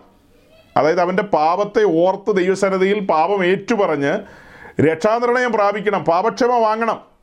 അവൻ യേശു ക്രിസ്തുവിന്റെ രക്തത്താൽ ശുദ്ധീകരണം പ്രാപിച്ച് യേശു ക്രിസ്തുവിന്റെ രക്തത്താൽ നീതീകരണം പ്രാപിക്കണം. വീണ്ടും ജനനാനുഭവത്തിലേക്ക് അവൻ വരികയാണ് അവിടെ. അതൊരു ദീർഘമായ പ്രോസസ്സാണ് നമ്മൾ അതിന്റെ ധാരാളം പ്രസംഗങ്ങൾ പ്രസംഗിച്ചിട്ടുണ്ട്. വളരെ സവിസ്തരം നമ്മൾ പ്രസംഗിച്ചിട്ടുണ്ട്. വീണ്ടും ജനനത്തിന്റെ എല്ലാ മേഖലകളെയും. ഒരു സന്ദേഹത്തിന് സാധ്യതയില്ലാതെ വണ്ണം എല്ലാ വാക്യങ്ങളും അനവധി വാക്യങ്ങളല്ലേ? യോഹന്നന്റെ സുവിശേഷത്തിൽ മാത്രമല്ലല്ലോ. പത്രോസിന്റെ ലേഖനത്തിൽ നമ്മൾ പോകും. പിന്നെ യാക്കോബിന്റെ ലേഖനത്തിൽ നമ്മൾ പോകും. അതുപോലെ ലൂക്കോസിന്റെ സുവിശേഷത്തിൽ വരും. അങ്ങനെ പലയിടങ്ങളിലൂടെയും കയറി ഇറങ്ങി ആ കാര്യം സ്ഥാപിക്കും. ഒരു സന്ദേഹത്തിനിടയില്ലാതെ വണ്ണം വചനത്താലാണ് വീണ്ടും ജനിക്കേണ്ടത്. സുവിശേഷത്താലാണ് വീണ്ടും ജനിക്കേണ്ടത് എന്ന് നമ്മൾ സ്ഥാപിക്കും. സമാഗമന കൂടാരത്തിന് മുൻപിൽ ഒരേ ഒരു വാതിൽ. ആ വാതിൽ യേശുക്രിസ്തുവിനെ കാണിക്കുന്നു. ആ വാതിൽ സുവിശേഷത്തെ കാണിക്കുന്നു. യേശുക്രിസ്തു എന്ന് പറഞ്ഞാൽ സുവിശേഷം. അങ്ങനെ സുവിശേഷം പ്രസംഗിക്കുമ്പോൾ ആ സുവിശേഷ കേൾവിയാണ് ഒരുവനെ ദൈവരാജ്യത്തിലേക്ക് പ്രവേശിപ്പിക്കുന്നത്. ദൈവരാജ്യത്തിലേക്ക് പ്രവേശിപ്പിക്കുന്നത്. വേറെ ഒന്നുമല്ല ആ സുവിശേഷ കേൾവിയിലാണ് വീണ്ടും ജനനം സംഭവിക്കുന്നത്. സുവിശേഷ കേൾവിയിലാണ് വീണ്ടും ജനനം സംഭവിക്കുന്നത്. അങ്ങനെ വീണ്ടും ജനിച്ചവൻ ദൈവരാജ്യത്തിലേക്ക് പ്രവേശിക്കുന്നു. അതാണ് നമ്മൾ പഠിപ്പിക്കുന്ന കാര്യം. അതിനേ സാധ്യതയുള്ളൂ. അല്ലാതെ ഒരു കപ്പ് വെള്ളം ഒരു കൊച്ചിന്റെ തലയിലേക്ക് തളിച്ചു കഴിഞ്ഞാൽ ആ കൊച്ചു വീണ്ടും ജനിക്കുമെന്നൊക്കെ പറയുന്ന മൗഢ്യം. നമ്മളതിനെ വെറും മൗഢ്യമായിട്ടാണ് കാണുന്നത്. നമ്മൾ ആൾബലം കുറവുള്ളവരായതുകൊണ്ടും എണ്ണത്തിൽ കുറവുള്ളവരായതുകൊണ്ടും നമുക്ക് മീശ അങ്ങനെ പിരിക്കാൻ പറ്റില്ല. അങ്ങനെ മീശയില്ല. അവരെ സംബന്ധിച്ച് ആളെണ്ണം കൂടുതലായതുകൊണ്ടും തിണ്ണമെടുക്കുള്ളത് കൊണ്ടും പിന്നെ പലതും പറയാനുള്ളത് കൊണ്ടും മീശ വിരിക്കും. മീശ വിരിച്ചിട്ടൊന്നും കാര്യമില്ല. ദൈവരാജ്യത്തിൽ വരില്ല. ദൈവരാജ്യത്തിൽ വരണമെങ്കിൽ പുതുതായി ജനിക്കണം. ജനിക്കണമെങ്കിൽ വെള്ളത്താലും ആത്മാവിനാലും. അത് ഈ പറഞ്ഞ ബിഷപ്പിന് അറിയില്ലെന്നേ. അത് അറിയാൻ മേലാത്ത ഒരാൾ പെന്തിക്കോസുകാരുടെ പ്ലാറ്റ്ഫോമിൽ നിൽക്കാൻ പറ്റില്ലെന്നേ. വെള്ളത്താലും ആത്മാവിനാലും വീണ്ടും ജനിക്കുക എന്ന് പറയുന്ന കാര്യം തിരിച്ചറിയാത്ത ഒരാൾ എങ്ങനെ പെറ്റിക്കോസുകാരുടെ പ്ലാറ്റ്ഫോമിൽ നിന്നുകൊണ്ട് ദൈവവചനം പറയും? പിന്നെ ഏതാണ്ട് ഏതാണ്ട് ഏതാണ്ട് ഏതാണ്ട് ഒരു ഭാഷയൊക്കെ പറഞ്ഞു പുള്ളി. രണ്ട് ദിവസം കഴിഞ്ഞ് പുള്ളി അതെല്ലാം തള്ളി പറഞ്ഞു കേട്ടോ. അങ്ങനത്തെ വീഡിയോ വേറെയുണ്ട്. അദ്ദേഹം പൊതുലോകത്തോടും ക്ഷമ ചോദിച്ചു. സി എസ് ഐയുടെ സിനഡിനോടും ക്ഷമ ചോദിച്ചു. പുള്ളി പൊടി തട്ടി. ഞാൻ അങ്ങനെ അങ്ങ് പോയതും അവിടെ ഏതാണ്ടൊക്കെ പറഞ്ഞതും അത് ഒരു മണ്ടത്തരമായി പോയിന്ന് പുള്ളി പിന്നീട് പറഞ്ഞു. അപ്പോൾ അതിനൊക്കെ നമ്മൾ അവസരം കൊടുക്കണോ? നമ്മൾ അവസരം കൊടുക്കേണ്ട കാര്യമില്ല. കാതലായ കാര്യമാണ് ഞാൻ പറഞ്ഞത്. യോഹനൻ മൂന്ന്. നമുക്ക് വെളിപ്പെട്ട ബോധ്യം ഇതല്ലേ? ഈ ബോധ്യം അവർക്കുണ്ടോ? അവർ ഒരു കപ്പ് വെള്ളത്തിൽ ആശ്രയിക്കുകയാണ്. ഒരു കപ്പ് വെള്ളത്തിൽ ആശ്രയിച്ചാലൊന്നും വീണ്ടും ജനനം നടക്കില്ല. അങ്ങനെ വീണ്ടും ജനിച്ചു കഴിഞ്ഞാൽ നമ്മൾ വചനപ്രകാരം ചിന്തിച്ചാൽ വീണ്ടും ജനിച്ചവൻ വിശ്വാസ സ്നാനത്തിലേക്ക് പോകണം. വിശ്വാസ സ്നാനത്തോടുള്ള ബന്ധത്തിലെ ഒരു വാക്യം നമുക്ക് കാണാൻ കഴിയും. റോമലേഖനം ആറാം അധ്യായത്തിൽ അതായത് വിശ്വാസ സ്നാനം കഴിഞ്ഞ് പുറത്തേക്ക് വരുന്ന വ്യക്തി അവൻ ക്രിസ്തുവിൽ ഒരു പുതിയ സൃഷ്ടിയാണല്ലോ. അവനെക്കുറിച്ച് എഴുതിയിരിക്കുകയാണ് അവൻ ജീവന്റെ പുതുക്കത്തിൽ നടക്കേണ്ടവനാണെന്ന്. രണ്ട് മാസം പ്രായമായ കൊച്ചിന്റെ തലയിൽ വെള്ളം ഒഴിച്ചു കഴിഞ്ഞിട്ട് ആ കൊച്ച് ജീവന്റെ പുതുക്കത്തിൽ എവിടെയാണ് നടക്കുന്നത് ആ കൊച്ച് നടക്കുന്നു പോലുമില്ല രണ്ട് മാസമല്ലേ ആയുള്ളൂ. അത് അതിന്റെ അമ്മയുടെ തോളത്ത് കിടക്കുക. അത്ര തന്നെ. പിന്നെ ഏതോ കാലത്ത് ഇത് എഴുന്നേറ്റ് നടന്നും ഒക്കെ വേച്ചും പറച്ചൊക്കെ വന്നു കഴിയുമ്പോൾ പിന്നെ അവൻ ഈ പറയപ്പെട്ട കൂട്ടത്തിൽപ്പെട്ടവൻ നേരെ പോയി കയറുന്നത് മൂന്ന് അക്ഷരത്തിന്റെ താഴേക്കൊക്കെ ആയിരിക്കും ചെന്ന് കയറുന്നത് ജീവന്റെ പുതുക്കത്തിൽ നിന്ന് ആ വാക്യമെങ്കിലും അവൻ ബി എ ആർ എന്നൊക്കെ എഴുതിയിരിക്കുന്നതിന് അടിയിലേക്ക് ചുമ്മാ പോയി കയറുകയാണ് ചുമ്മാ പോയി കയറുകയാണ് ഏതോ പത്തോ പന്ത്രണ്ടോ വയസ്സിൽ സി എസ് ഐക്കാരാണെങ്കിൽ സ്ഥിരീകരിച്ചു വിടും. സ്ഥിരീകരിച്ച്. പിന്നെ കാത്തലിക്സ് ആണെങ്കിൽ സ്ഥൈര്യ ലേപനത്തിലൂടെ അവരും ആ കാര്യങ്ങളൊക്കെ ശരിയാക്കി വിടും. ഏ? പത്തോ പന്ത്രണ്ടോ പതിനഞ്ചോ വയസ്സൊക്കെ ആകുമ്പോഴത്തേക്കും പരിശുദ്ധാത്മാവിനെ കൊടുക്കുന്ന കാര്യമാണ് പറയുന്നത്. പക്ഷെ നമുക്കൊരു ബോധ്യമുണ്ട്. നമ്മുടെ പ്രിയങ്കരനായ അപ്പോസ്തലൻ പൗലോസ് ഗലാത്രിയിൽ പോയി പ്രസംഗിച്ചപ്പോൾ പൗലോസ് പറയാണ് ഗലാത്ത് ലേഖനം മൂന്നാം അധ്യായത്തിലുണ്ട്. ഗലാത്ത് ലേഖനം മൂന്നിന് രണ്ട്. ഞാൻ ഇതൊന്നു മാത്രം നിങ്ങളോട് നിങ്ങൾക്ക് ആത്മാവ് ലഭിച്ചത് ന്യായപ്രമാണത്തിന്റെ പ്രവൃത്തിയാലോ വിശ്വാസത്തിന്റെ പ്രസംഗം കേട്ടതിനാലോ? അത്രയോ ഇത്ര ബുദ്ധി ആ ഇത്ര ബുദ്ധി കെട്ടവരോ? നിങ്ങൾക്ക് ആത്മാവിനെ ലഭിച്ചത് വെള്ളം കോരി തലയിലൊഴിച്ചത് കൊണ്ടോ? ഏതെങ്കിലും എന്താ ചുക്ക് കുരുമുളക് ഏലക്ക ഗ്രാമ്പു ഇഞ്ചി കരയാമ്പു ഇങ്ങനെയുള്ള കുറേ സാധനങ്ങളൊക്കെ കുറച്ച് ഒലിവെണ്ണയ്ക്കകത്തിട്ട് വഴറ്റിയെടുത്തത് കൊണ്ട് അങ്ങനെ ഉണ്ടാക്കുന്ന എണ്ണയൊന്നും പൂജ്യ പരിശുദ്ധാത്മാവിനെ ലഭിക്കില്ല. ഈ പറയപ്പെട്ട ആളുകളെക്കാളും നന്നായിട്ട് എണ്ണ ഉണ്ടാക്കാൻ അറിയാവുന്ന ഒരു യഹൂദന്മാർ അവരുടെ അടുത്ത് പോയിട്ട് അവരുടെ കുപ്പി കുപ്പി എണ്ണ മേടിച്ച് പൂശും അതിലും നല്ലത്. അപ്പോൾ സഹോദരങ്ങളെ അങ്ങനത്തെ എണ്ണയൊന്നും പൂശിയ പരിശുദ്ധാത്മാവിനെ കിട്ടില്ല. പരിശുദ്ധാത്മാവ് എണ്ണയൊന്നുമല്ല. ഏ? പരിശുദ്ധാത്മാവിനെ നമ്മൾ നിഴൽ വടിക്കുമ്പോൾ പഴയ നിയമത്തിൽ അഭിഷേക തൈലം അഭിഷേക തൈലം ഉണ്ടാക്കേണ്ട ക്രമം പുറപ്പാട് ദിവസം മുപ്പതാം അധ്യായത്തിലുണ്ട്. അവിടെ വളരെ വ്യക്തമായിട്ട് ഇന്നിന്ന കാര്യങ്ങളെല്ലാം ചേർത്ത് ഉണ്ടാക്കണം ഉണ്ടാക്കേണ്ടത് ആരാണെന്നുണ്ട്? അത് മനുഷ്യന്റെ ശരീരത്തിൽ ഒഴിക്കരുതെന്ന് വ്യക്തമായിട്ടുണ്ട്. നെറ്റിയിലൊന്നും കൊണ്ടുപോയി പൂശരുത്. അത് തലയിൽ ഈ നിറുകം തലയിലാണ് ഒഴിക്കുന്നത്. അല്ലേ? ആ തൈലക്കൊമ്പ് കമഴ്ത്തി എന്ന് പറയുന്നത് എങ്ങോടാ? തലയിലേക്കല്ലേ? അല്ലാതെ വായിലേക്കാണോ ഒഴിക്കുന്നത്. ഏഹ് നെറ്റിയിൽ പൂശി വിടുവാണോ? എവിടെ പൂശലല്ല ഒഴുക്കിയാണ്. തൈലക്കൊമ്പങ്ങ് ഒഴുക്കിയാണ്. ഒഴിച്ച് അത് തലയിൽ നിന്ന് താടിയിലൂടെ വസ്ത്രത്തിന്റെ വിളിമ്പിലൂടെ താഴേക്ക് അങ്ങ് ഒഴുകണം. ഒഴുകണം. അഭിഷേകതയിൽ ഒഴുകണം. അല്ലാതെ പൂശി വിട്ട് കഴിഞ്ഞാൽ ഇവൻ അവിടെ പോയി കയറും പൂശൽ കൊണ്ടൊന്നും കാര്യം നടക്കില്ല. നമ്മൾ ഇവിടെ വളരെ വ്യക്തമായിട്ടാണ് മലയാളത്തിൽ വായിച്ചത്. നിങ്ങൾക്ക് ന്യായപ്രമാണത്തിന്റെ പ്രവൃത്തിയാലാണോ ആത്മാവിനെ ലഭിച്ചതെന്ന്? അല്ല പിന്നെ എന്താ? വിശ്വാസത്തിന്റെ പ്രസംഗം കേട്ടതിനാലോ? എന്ന് പറഞ്ഞാൽ സുവിശേഷ പ്രസംഗം കേട്ടപ്പോഴല്ലേ നിങ്ങൾക്ക് ആത്മാവിനെ ലഭിച്ചതെന്ന്? അപ്പോൾ ഒരുവന്റെ ഉള്ളിൽ ആത്മാവ് വരുന്നത് എങ്ങനെയാ? സുവിശേഷ ഘോഷണം. ആ സുവിശേഷം കേട്ടപ്പോൾ അത് കൈക്കൊണ്ടപ്പോൾ അവന്റെ ഉള്ളിൽ ആത്മാവിനെ ലഭിച്ചു. അപ്പോൾ നമ്മൾ പറഞ്ഞു വരുന്നത് എന്താ? ഈ ഒരു കപ്പ് വെള്ളം അത് കൊച്ചിന്റെ തലയിൽ സ്പ്രിങ്കിൾ ചെയ്തുകൊണ്ടൊന്നും ആത്മാവിനെ ലഭിക്കില്ല. കൊച്ച് ജീവന്റെ പുതുക്കത്തിലൊന്നും നടക്കില്ല. കൊച്ചിന്റെ വായിൽ പുതിയ വാട്ടൊന്നും വരില്ല. കൊച്ചു പഴയ പാട്ട് പിന്നെ പാടുന്ന അമ്മയും അപ്പനും പറഞ്ഞു കൊടുക്കുന്ന പാട്ടല്ലേ? അതെല്ലാം പഴയ പാട്ടായിരിക്കും. അപ്പോൾ അതുകൊണ്ട് ഇതെല്ലാം ഒരു മായാലോകമെന്ന് മാത്രമേ ചിന്തിക്കാനുള്ളൂ. ഞാൻ ആ ഭാഗം വിടാം. ഏതാ? യഹനാൻ മൂന്നാം അധ്യായം നമുക്ക് തറവ. അഹങ്കാരമാണോന്ന് ചോദിച്ചാൽ ഒട്ടുമല്ല. നിങ്ങൾക്ക് എങ്ങനെ വേണമെങ്കിലും വീക്ഷിക്കാം. ഇത് ഞങ്ങളുടെ ബോധ്യമാണ്. വചനത്താലാണ് ഒരുവൻ വീണ്ടും ജനിക്കേണ്ടത്. ആ വീണ്ടും ജനനത്തിന് സഹായ ഹസ്തം നീട്ടുന്നത് പരിശുദ്ധാത്മാവാണ്. ഈ ഭാഗം വിശദീകരിക്കാനായിട്ട് ഞങ്ങൾ യോഹന്നന്റെ സുവിശേഷം പതിനാറാം അധ്യായത്തിൽ പോകും വിശേഷാൽ എട്ടാം വാക്യത്തിലേക്ക്. പരിശുദ്ധാത്മാവിന്റെ പ്രവർത്തനവുമായി ബന്ധപ്പെട്ട് അവിടെ എഴുതിയിരിക്കുകയാണ് പരിശുദ്ധാത്മാവ് പരിവർത്തിച്ചു തുടങ്ങിയാൽ ഒരുവന് പാപബോധം വരും. അവന് ദൈവത്തിന്റെ നീതിയെക്കുറിച്ച് ബോധ്യം വരും. ഭയാനകമായ ന്യായവിധിയുടെ ആഴം അവൻ കണ്ണാലെ കാണും. പരിശുദ്ധാത്മാവ് ചലിച്ചു തുടങ്ങിയാൽ അതായത് സുവിശേഷ ഘോഷണം സുവിശേഷം ധ്യാനിക്കും ഏതെങ്കിലും വിധത്തിലായിക്കോട്ടെ. അവിടെ പരിശുദ്ധാത്മാവ് പരിവർത്തിച്ചു തുടങ്ങിയാൽ എവിടെയാ? പാഴിശൂന്യമായ ജീവിതത്തിന്റെ മേൽ പരിശുദ്ധാത്മാവ് പരിവർത്തിച്ചു തുടങ്ങിയാൽ അവന് പാപബോധം വരും. പിന്നെ പരിശുദ്ധാത്മാവ് വരുമ്പോൾ പാപത്തെക്കുറിച്ചും നീതിയെക്കുറിച്ചും ഈ കൊച്ചിന് ഇവിടെ ഇരിക്കുന്ന കൊച്ചുങ്ങളെല്ലാം വെള്ളം തലയിൽ മേടിച്ച പാർട്ടികളാണ് നിങ്ങളൊക്കെ അന്ന് വെള്ളം തലയിൽ ഇങ്ങനെ തളിച്ചപ്പോൾ പാപത്തെക്കുറിച്ചും നീതിയെക്കുറിച്ചും ന്യായവിധിയെക്കുറിച്ചും ബോധം വന്ന് നടുങ്ങിത്തെറിച്ചവരാണോ ആണോ? ആരോടാ ചോദിക്കുന്നത് ആരോട് വേണേലും ചോദിക്കാം ഞാൻ.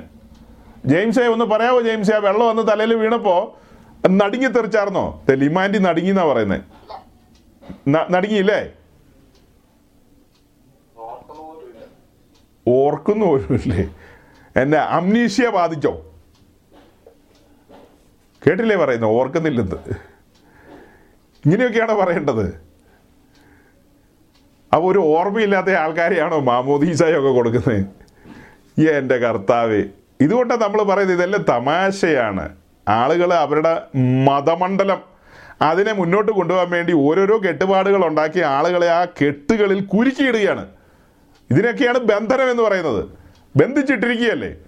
ഇവിടെയാണ് യേശുക്രിസ്തുവിന്റെ തേജസ്സുള്ള സുവിശേഷം വാഗ്ദാനം ചെയ്യുന്നത് സ്വാതന്ത്ര്യം.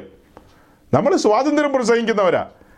അപ്പം ഇടക്കെട്ടും നടുക്കെട്ടുമായിട്ട് ബിഷപ്പ് വന്ന് നിൽക്കുക. പുള്ളി അറിയാം അവിടെ ഒരു നീല നീല വള്ളിയിട്ട് കെട്ടിയിട്ടുണ്ടെന്നോ. എന്തോ പറഞ്ഞു അതിനകത്ത്. അതിന്റെ കളർ ഞാൻ മറന്നുപോയി.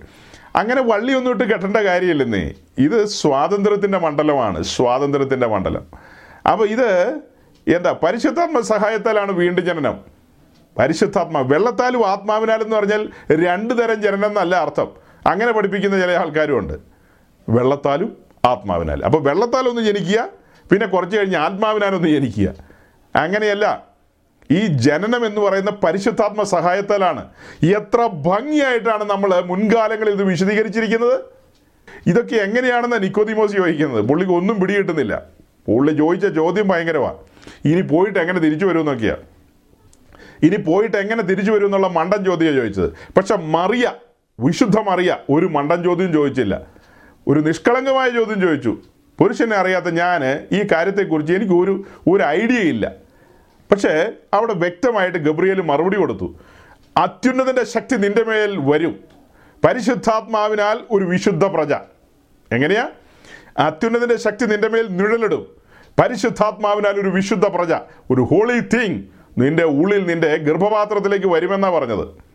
സെയിം കാര്യമാണ് നമ്മോടും പറയാനുള്ളത് ഗബ്രിയേലിന്. യോഹനൻ ആറ് നാൽപ്പത്തിനാല് വെച്ച് എന്റെ പിതാവിനാൽ ആകർഷിക്കപ്പെട്ടിട്ടല്ലാതെ ആർക്ക് വേണ്ടി വരുവാൻ കഴിയില്ലെന്ന് ക്രൂശിക്കപ്പെട്ട ക്രിസ്തു പറയുന്നു. ക്രൂശിങ്കിലേക്ക് ഒരുവന് വരണമെങ്കിൽ പിതാവ് ആകർഷിക്കണം. അപ്പോൾ പിതാവിനാൽ ആകർഷിക്കപ്പെടുന്ന ആ കാര്യത്തെക്കുറിച്ചാണ് പറയുന്നത്. അത്യുന്നതിന്റെ ശക്തി നിന്റെ മേൽ നിഴലിടും. അവിടെയാണ് യോഹനൻ പതിനാറിൽ പറയുന്ന പോലെ പരിശുദ്ധാത്മാവിന്റെ പ്രവർത്തനം. പരിശുദ്ധാത്മാവ് പാപബോധം നൽകും. ദൈവത്തിന്റെ നീതിയെക്കുറിച്ചുള്ള ബോധ്യം നൽകും. ന്യായവിധിയുടെ കാഠിന്യം നിന്റെ കണ്ണിന്റെ മുമ്പിൽ വരച്ചു വെച്ചു തരും. ഏ? എന്താ പറഞ്ഞത്? അത്യുന്നതിന്റെ ശക്തി നിന്റെ മേൽ നിഴലിടും. പരിശുദ്ധാത്മാവിനാൽ ഒരു വിശുദ്ധ പ്രജ നിന്റെ ഹൃദയത്തിൽ മറിയയുടെ ഗർഭത്തിലാണെങ്കിൽ നമ്മുടെ ഹൃദയത്തിലാണ് ഉരുവാകുന്നത് വിശുദ്ധ പ്രജ. പ്രൊസീജിയർ മനസ്സിലായോ? ഇവിടെ പിതൃപുത്ര പരിശുദ്ധാത്മാവാം ത്രിയേക ദൈവത്തിന്റെ പ്രവൃത്തിയാണ് വെളിപ്പെടുന്നത്. ഈ കാര്യങ്ങളൊക്കെ തിരിച്ചറിഞ്ഞവരാ നാം എന്നാ പറഞ്ഞു വരുന്നത്? ഇത് തിരിച്ചറിയാത്ത ആളുകൾ നമ്മോട് എന്തു പറയാനാണ്? നമ്മോട് അവർക്ക് എന്ത് പറയാനുണ്ട്? യഹനൻ മൂന്ന് വിടാം. യുഹനൻ ആറിലേക്ക് പോകാം ക്രൈസ്തവ ലോകത്ത് കീറാമുട്ടിയായ രണ്ട് ചാപ്റ്ററുകളാണ്. ആ രണ്ട് ചാപ്റ്ററുകളാണ് എപ്പിസ്കോപ്പൽ സഭകളെന്നും പിന്നെ നമ്മെ പോലെയുള്ള വേർപെട്ടവരെന്നും പറഞ്ഞതിനെ രണ്ടായിട്ട് പകത്തു മാറ്റുന്നത് ഈ രണ്ട് അധ്യായങ്ങളാണ് യോഹനൻ ആറാം അധ്യായം. യോഹനൻ ആറാം അധ്യായത്തിന്റെ പ്രത്യേകത എന്താ? ഏ?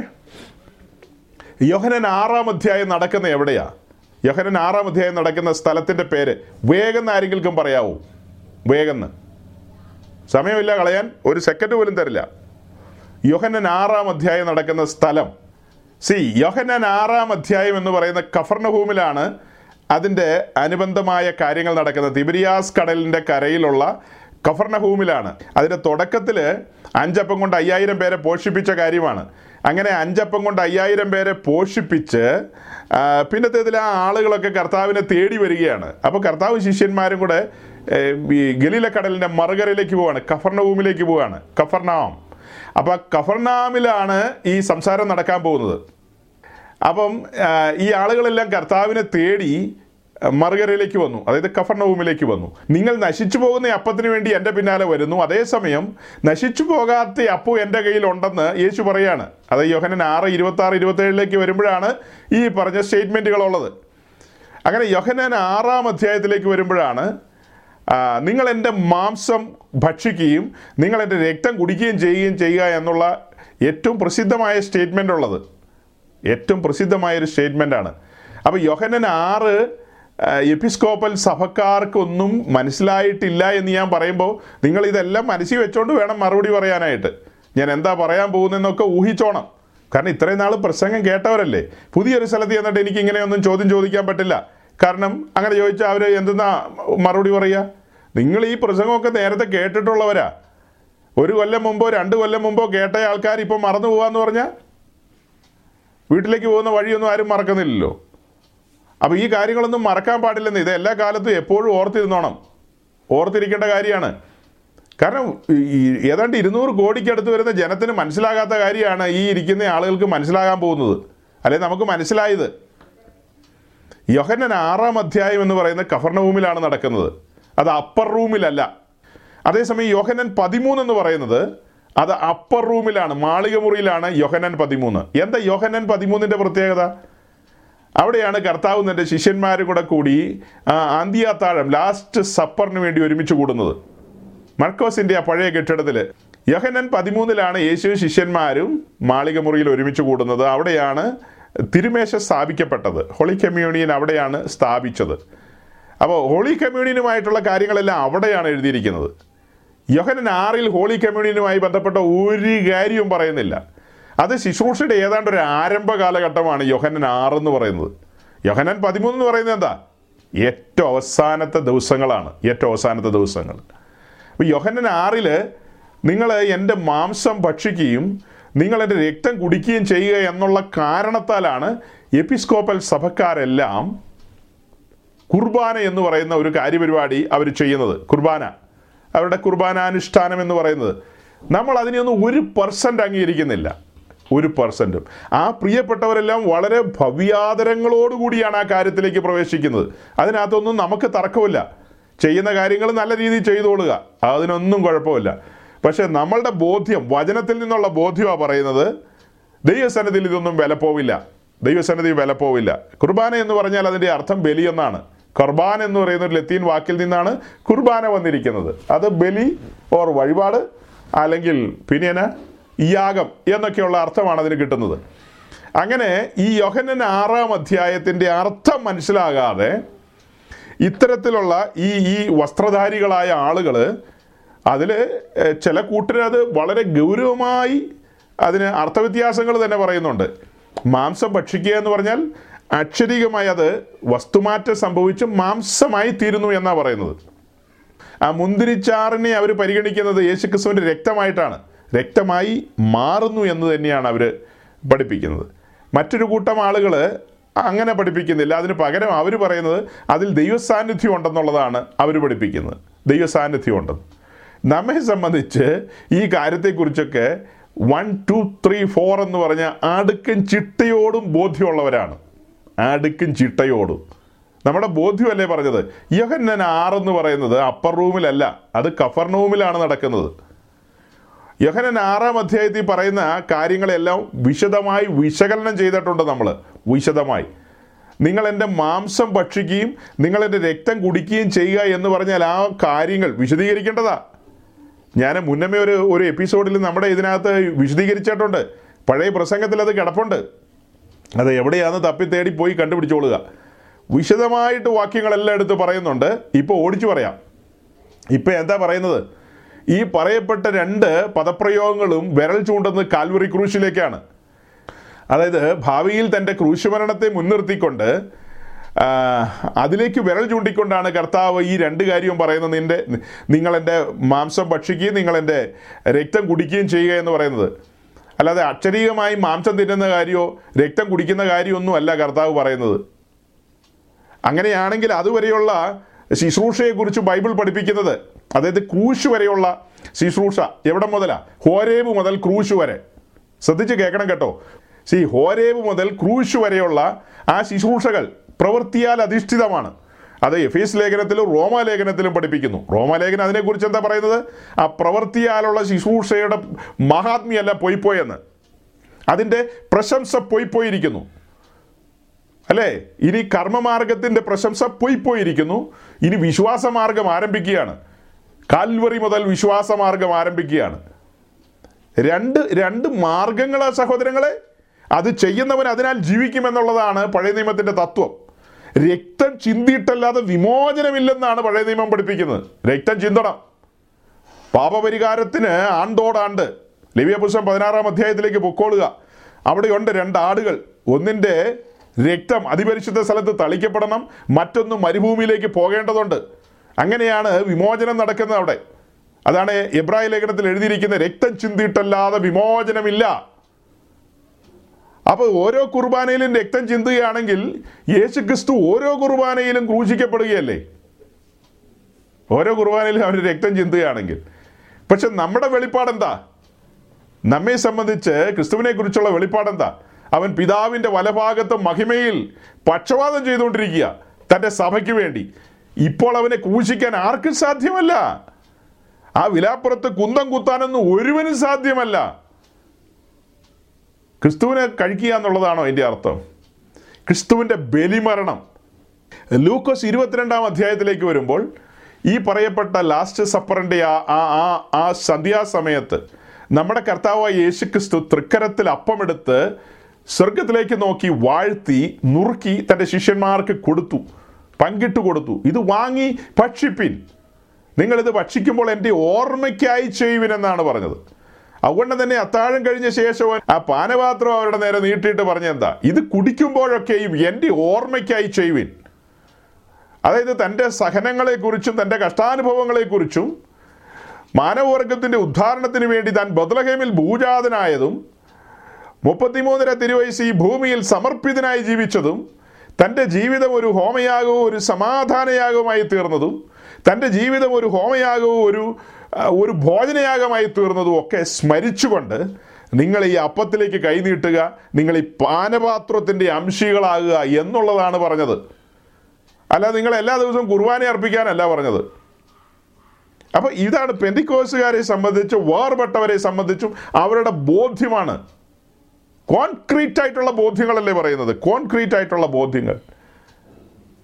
കർത്തൃമേശിയെ സംബന്ധിച്ചുള്ള ഹോളി കമ്മ്യൂണിനെ സംബന്ധിച്ചുള്ള ആധികാരികമായ പ്രമാണം കിടക്കുന്നത് ഒന്ന് കുരിന്ത് ലേഖനം പതിനൊന്നാം അധ്യായത്തിന്റെ ഇരുപത്തിമൂന്ന് മുതലാണ്. അത് കർത്താവ് സ്ഥാപിച്ച ആ രാത്രിയിലെ കാര്യങ്ങൾ അറിയാൻ നാല് സുവിശേഷങ്ങളും പരതി നോക്കിക്കഴിഞ്ഞാൽ അല്പാൽപ്പം കാര്യങ്ങളെ കാണാൻ കഴിയും. അത് എങ്ങനെ കൈകാര്യം ചെയ്യണമെന്നുള്ള ആ കാര്യങ്ങളെക്കുറിച്ച് കർത്താവിന്റെ അപസ്വാലൻ പൗലോസിനാണ് കർത്താവ് ആ കാര്യങ്ങളെ ബോധ്യപ്പെടുത്തി കൊടുത്തത്. ആ ബോധ്യത്തിൽ നിന്ന് പൗലോസ് പറയുന്നത് ഞാൻ കർത്താവിങ്കിൽ നിന്ന് പ്രാപിക്കുകയും നിങ്ങൾക്ക് ഏൽപ്പിച്ചു തരികയും ചെയ്തത് എന്തെന്നാൽ എന്നും പറഞ്ഞ് പൗലോസ് തുടങ്ങുകയാണ്. വളരെ വ്യക്തമായിട്ടാണ് കാര്യങ്ങളെ പറയുന്നത്.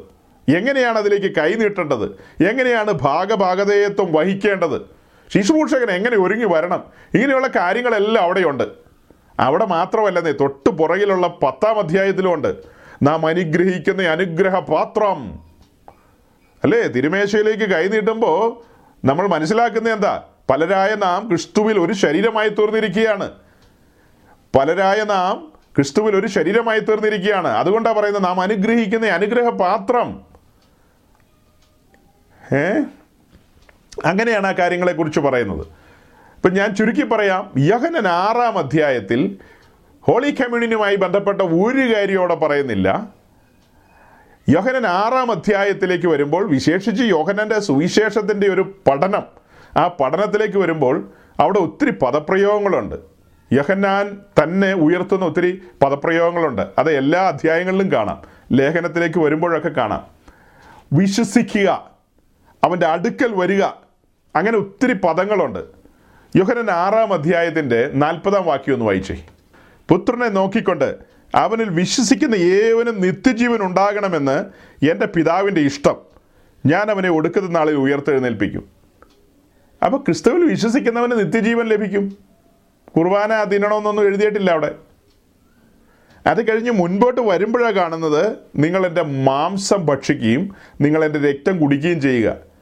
അതിന് ഈ ഈ ഈ ഒരു ചാപ്റ്റർ മുഴുവനും വിശദമായ ഒരു പഠനത്തിലേക്ക് വരുമ്പോൾ ഏതൊരു മനുഷ്യനും മനസ്സിലാവും. നിക്കോദീമോസിന് മനസ്സിലാവുമെന്ന് എനിക്കറിയില്ല.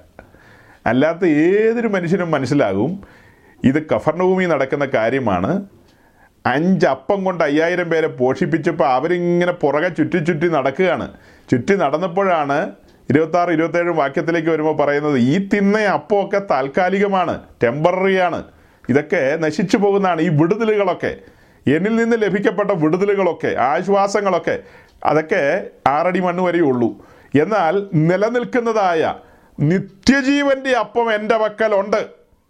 നിത്യജീവൻ എന്റെ പക്കലുണ്ടെന്ന്. നമ്മൾ ഒരു വാക്യം വെച്ചിട്ടോ ഒരു ചാപ്റ്റർ വെച്ചിട്ടോ ഉപദേശം സ്ഥാപിക്കുന്നവരല്ല. അങ്ങനെ സ്ഥാപിക്കുന്നവർ നമ്മുടെ ഇടയിലുണ്ട്. അതൊക്കെ ശരിയാ. പക്ഷെ അങ്ങനെയല്ല. നമ്മുടെ ദൈവശാസ്ത്ര പഠനങ്ങൾ അങ്ങനെയല്ല പോകുന്നത്. ഒരേ വിഷയത്തെ സംബന്ധിച്ച് എത്രയെത്രയെല്ലാം അധ്യായങ്ങളുണ്ടോ അധ്യായങ്ങളെല്ലാം എടുക്കണം. എവിടെയെല്ലാം പാസേജുകളുണ്ടോ അതെല്ലാം എടുത്തിട്ട് ചേർത്ത് വെച്ച് പഠിച്ചിട്ടാണ് ഒരു ഒരു രൂപത്തിലേക്ക് നമ്മൾ എത്തിച്ചേരുന്നത്.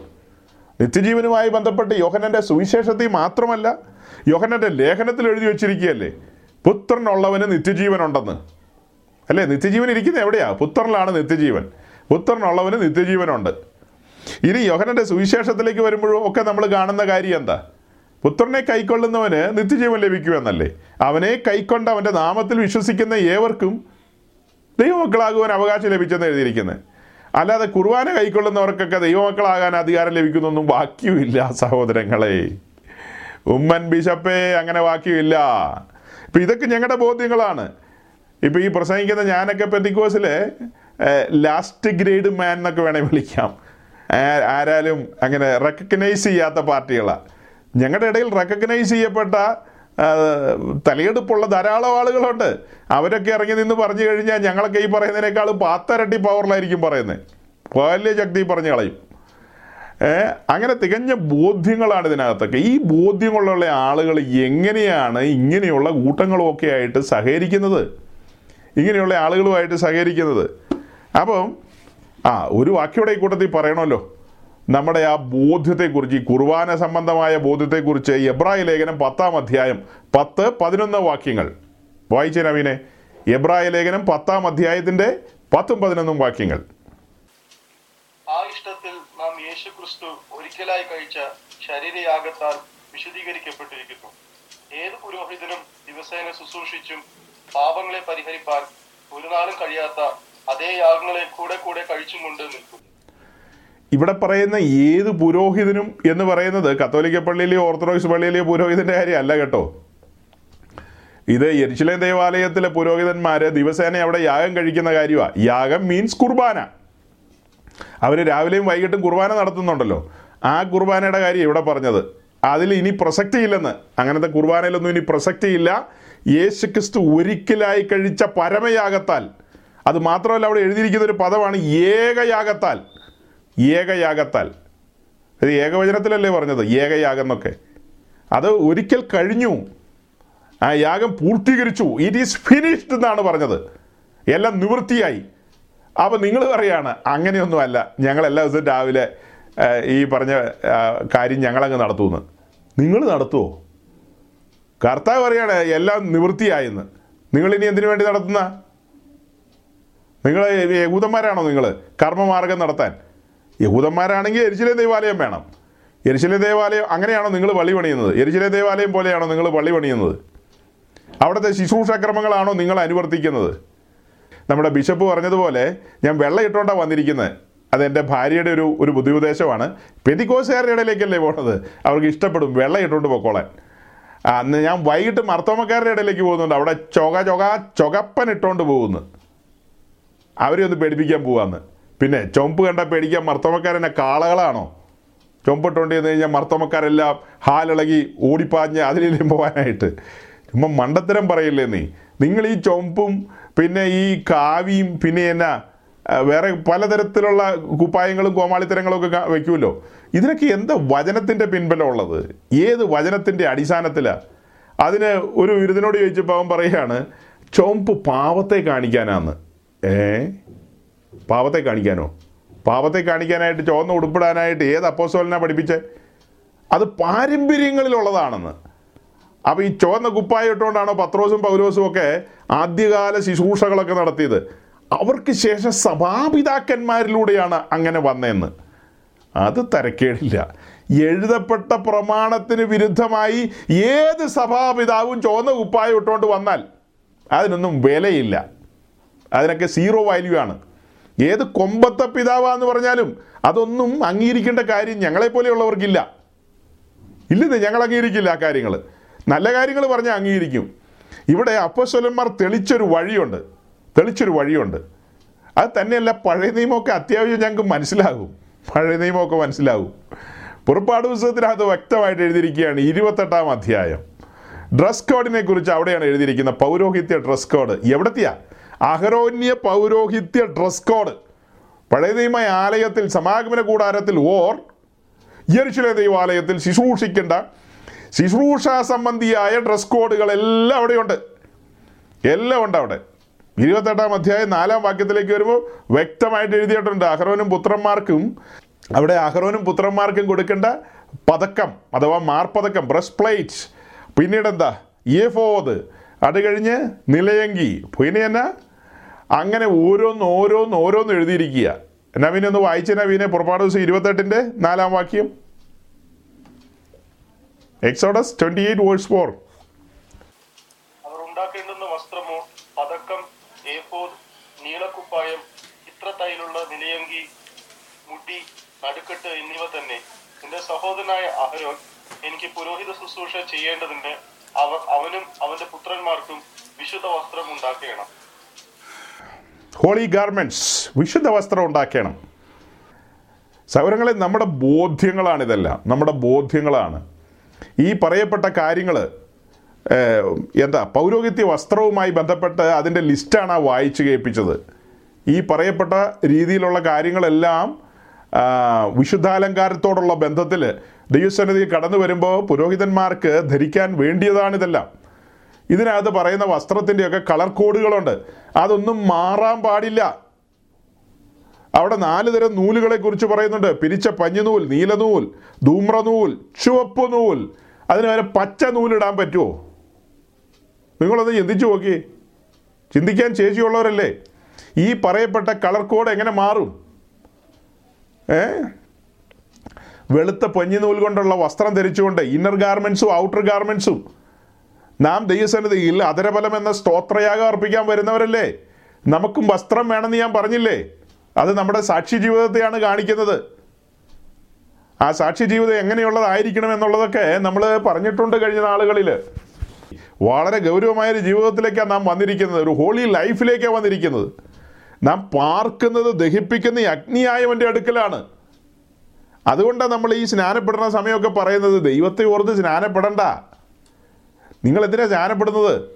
തിടുക്കപ്പെട്ട സ്നാനമൊന്നും പെടണ്ടെന്ന് പറയുന്നതിന്റെ കാരണം ഉമ്മ വന്നിട്ട് ഒരു ഒരു മതപരിവർത്തനം എന്നൊക്കെ പറഞ്ഞ ആളുകൾ നമ്മളെ കളിയാക്കുന്നത് എന്നാ മതപരിവർത്തനം? ആരുടെ മതപരിവർത്തനം? ഇത് ദഹിപ്പിക്കുന്ന ഈ അഗ്നിയായവന്റെ അടുക്കൽ പാർക്കാൻ ഒരുവനെ ക്ഷണിക്കുക. ഇങ്ങനത്തെ ചിലവുള്ള കാര്യങ്ങളാണ് ഇതിനകത്തുള്ളത്. ചിലവ് എന്നതാ? ഇന്നർ ഗാർമെൻസും ഔട്ടർ ഗാർമെൻസും എപ്പോഴും അങ്ങനെ ആയിരിക്കണം. കുറ്റമറ്റ മനസാക്ഷി വേണം. പരമാർത്ഥ ഹൃദയം വേണം.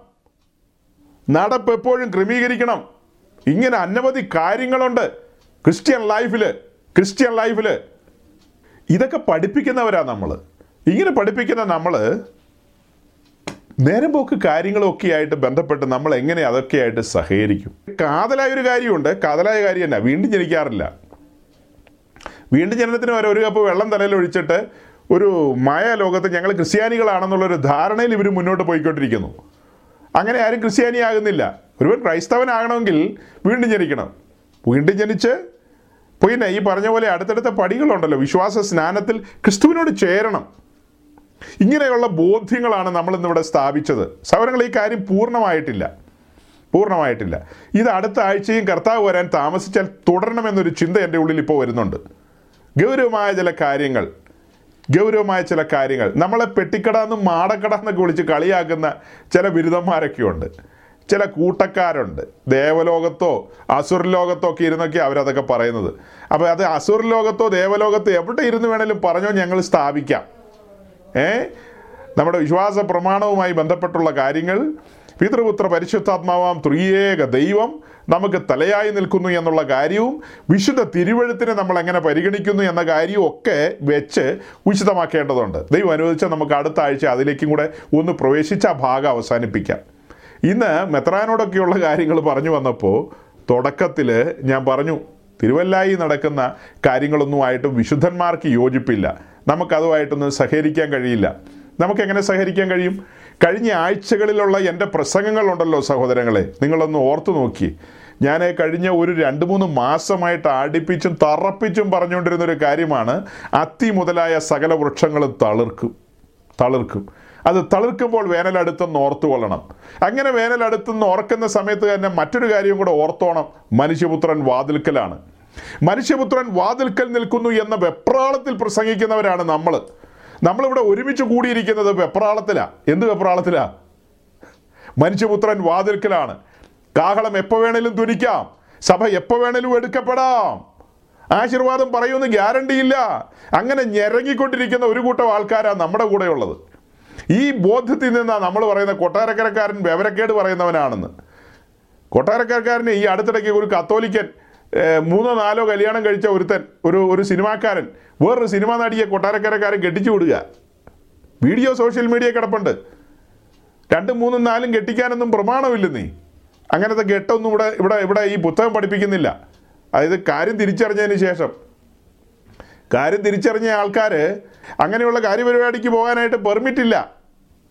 അങ്ങനെയുള്ള കാര്യങ്ങളെ ചെയ്യുന്നു. അത് തന്നെയല്ലേ കഴിഞ്ഞ ദിവസം പറയുകയാണ് നീ ഇടത്തോട്ട് പടരും നീ വലത്തോട്ടും പടരും. അപ്പോൾ ഇടത്തോട്ടെന്ന് പറഞ്ഞാൽ ഭൗതികമായ ഭയങ്കര ഉന്നമനത്തിലേക്ക് എത്തുന്നു. അന്നേരം നമ്മുടെ പ്രസംഗം എവിടെയാണ് നിൽക്കുന്നത്? മനുഷ്യപുത്രൻ വാതിൽക്കൽ. മനുഷ്യപുത്രൻ വാതിൽക്കൽ വാതിൽ തുറന്നിട്ടില്ല. ഏത് സെക്കൻഡിലും വാതിൽ തുറക്കും. അപ്പോൾ ഏത് സെക്കൻഡിലും വാതിൽ തുറക്കുന്നതിന്റെ നിലയിൽ കാലം അതിന്റെ നിലയിലേക്ക് ഒരുങ്ങി വന്നിരിക്കുക. ഇപ്പം ഇനി നമ്മുടെ മുമ്പിൽ ഇത്രയേ ഉള്ളൂ. കാഹളം ധരിക്കാൻ കാലമായി. ഒരുക്കം പൂർത്തിയാക്കുക. ഒന്നുകൂടെ ഒന്ന് റിവിഷൻ ഉള്ള ഒരു സമയം മാത്രമേ ഉള്ളൂ. ഒരു റിവിഷനുള്ള സമയമേ ഉള്ളൂ എന്നേ. പുതിയൊരു ചാപ്റ്റർ പഠിപ്പിക്കാൻ സമയമില്ല. റിവിഷനുള്ള സമയമേ ഉള്ളൂ. ഒന്ന് ആരാഞ്ഞു നോക്കാനുള്ള സമയമേ ഉള്ളൂ. അന്നേരം പറയാ ഈ ഭൂമി മുഴുവൻ നിനക്ക് പതിച്ചു തരാൻ പോവാന്ന്. അങ്ങനെയുള്ള ഒരുത്തൻ വന്ന് തിരുവല്ലായിൽ പ്രസംഗിക്കുന്നെന്ന് പറയുമ്പോൾ അത് കേൾക്കാൻ പോകുന്ന പെന്തിക്കോസുകാരെ ഓർത്ത് അയ്യോ എന്ന് വിളിക്കുക അല്ലാതെ വേറെ എന്ത് പറയാനാ? അയ്യമ്പിളിയാ വരുന്നത് അയ്യമ്പിളി. ഈ മനുഷ്യർ നാശത്തിലേക്ക് പോവുകയാണല്ലോ എന്ന് ഓർക്കുമ്പോൾ ഇത്തരക്കാരുടെ പ്രസംഗം കുഞ്ഞാടിന്റെ തങ്കച്ചോരയാൽ വീണ്ടെടുപ്പ് പ്രാപിച്ചവർക്ക് ഇത്തരക്കാരുടെയൊക്കെ പ്രസംഗം എങ്ങനെ ദഹിക്കുന്നു എന്ന് എനിക്കൊരു പിടിയുമില്ല. എനിക്കൊരു പിടിയുമില്ല. ഞാൻ ഓപ്പണായിട്ട് പ്രസംഗിക്കുന്നയാളാണ് എന്തിനെന്നറിയാവോ? നാളെ ഒരാളിനി പാസ്റ്റർ പ്രസംഗിച്ചത് അത് അന്വേഷിക്കാൻ പാഴൂർ പടിപ്പുരയിലൊന്നും പോണ്ട. നേർക്ക് നേർ കാര്യം പറയാണ്. നേർക്ക് നേർ കാര്യം പറയാണ്. നെല്ലും പതിരും വേർതിരിക്കുകയാണ്. ശുദ്ധവും അശുദ്ധവും വേർതിരിക്കുകയാണ്. മലിനവും നിർമ്മലിനവും വേർതിരിക്കുകയാണ്. വിശുദ്ധവും സാമാന്യവും വേർതിരിക്കുകയാണ്. സന്ദേഹത്തിനൊന്നും കാരണമില്ല കാര്യങ്ങൾ ഓപ്പണാണ്. തുറന്നങ്ങ് പറയുകയാണ്. സൗരങ്ങളെ നമ്മുടെ കർത്താവ് വരാൻ സമയമായിരിക്കുന്നു. കാലം ചുരുങ്ങിയിരിക്കുന്നു. ഇതിനിടയിൽ നിങ്ങളെ ലോകത്തിലേക്കും ഈ ആയുസിൽ മാത്രമുള്ള കാര്യങ്ങളിലേക്കും വലിച്ചുകൊണ്ടു പോകുന്നവർ അവർ കള്ളന്മാരും കൊള്ളക്കാരുമാണ്. അവർ നിങ്ങളുടെ പ്രാണങ്ങളെ കവരാൻ വന്നിരിക്കുന്നവരാണ്. അത്തരക്കാരുടെ കൂട്ടത്തിലൊന്നും തലവെച്ചു കൊടുക്കാൻ ഇടവരാതെ വണ്ണം. വിശുദ്ധ ജീവിതം സൂക്ഷിക്കുക. ഈ വചനങ്ങളാൽ ദൈവം നിങ്ങളെ സഹായിക്കട്ടെ. താങ്ക്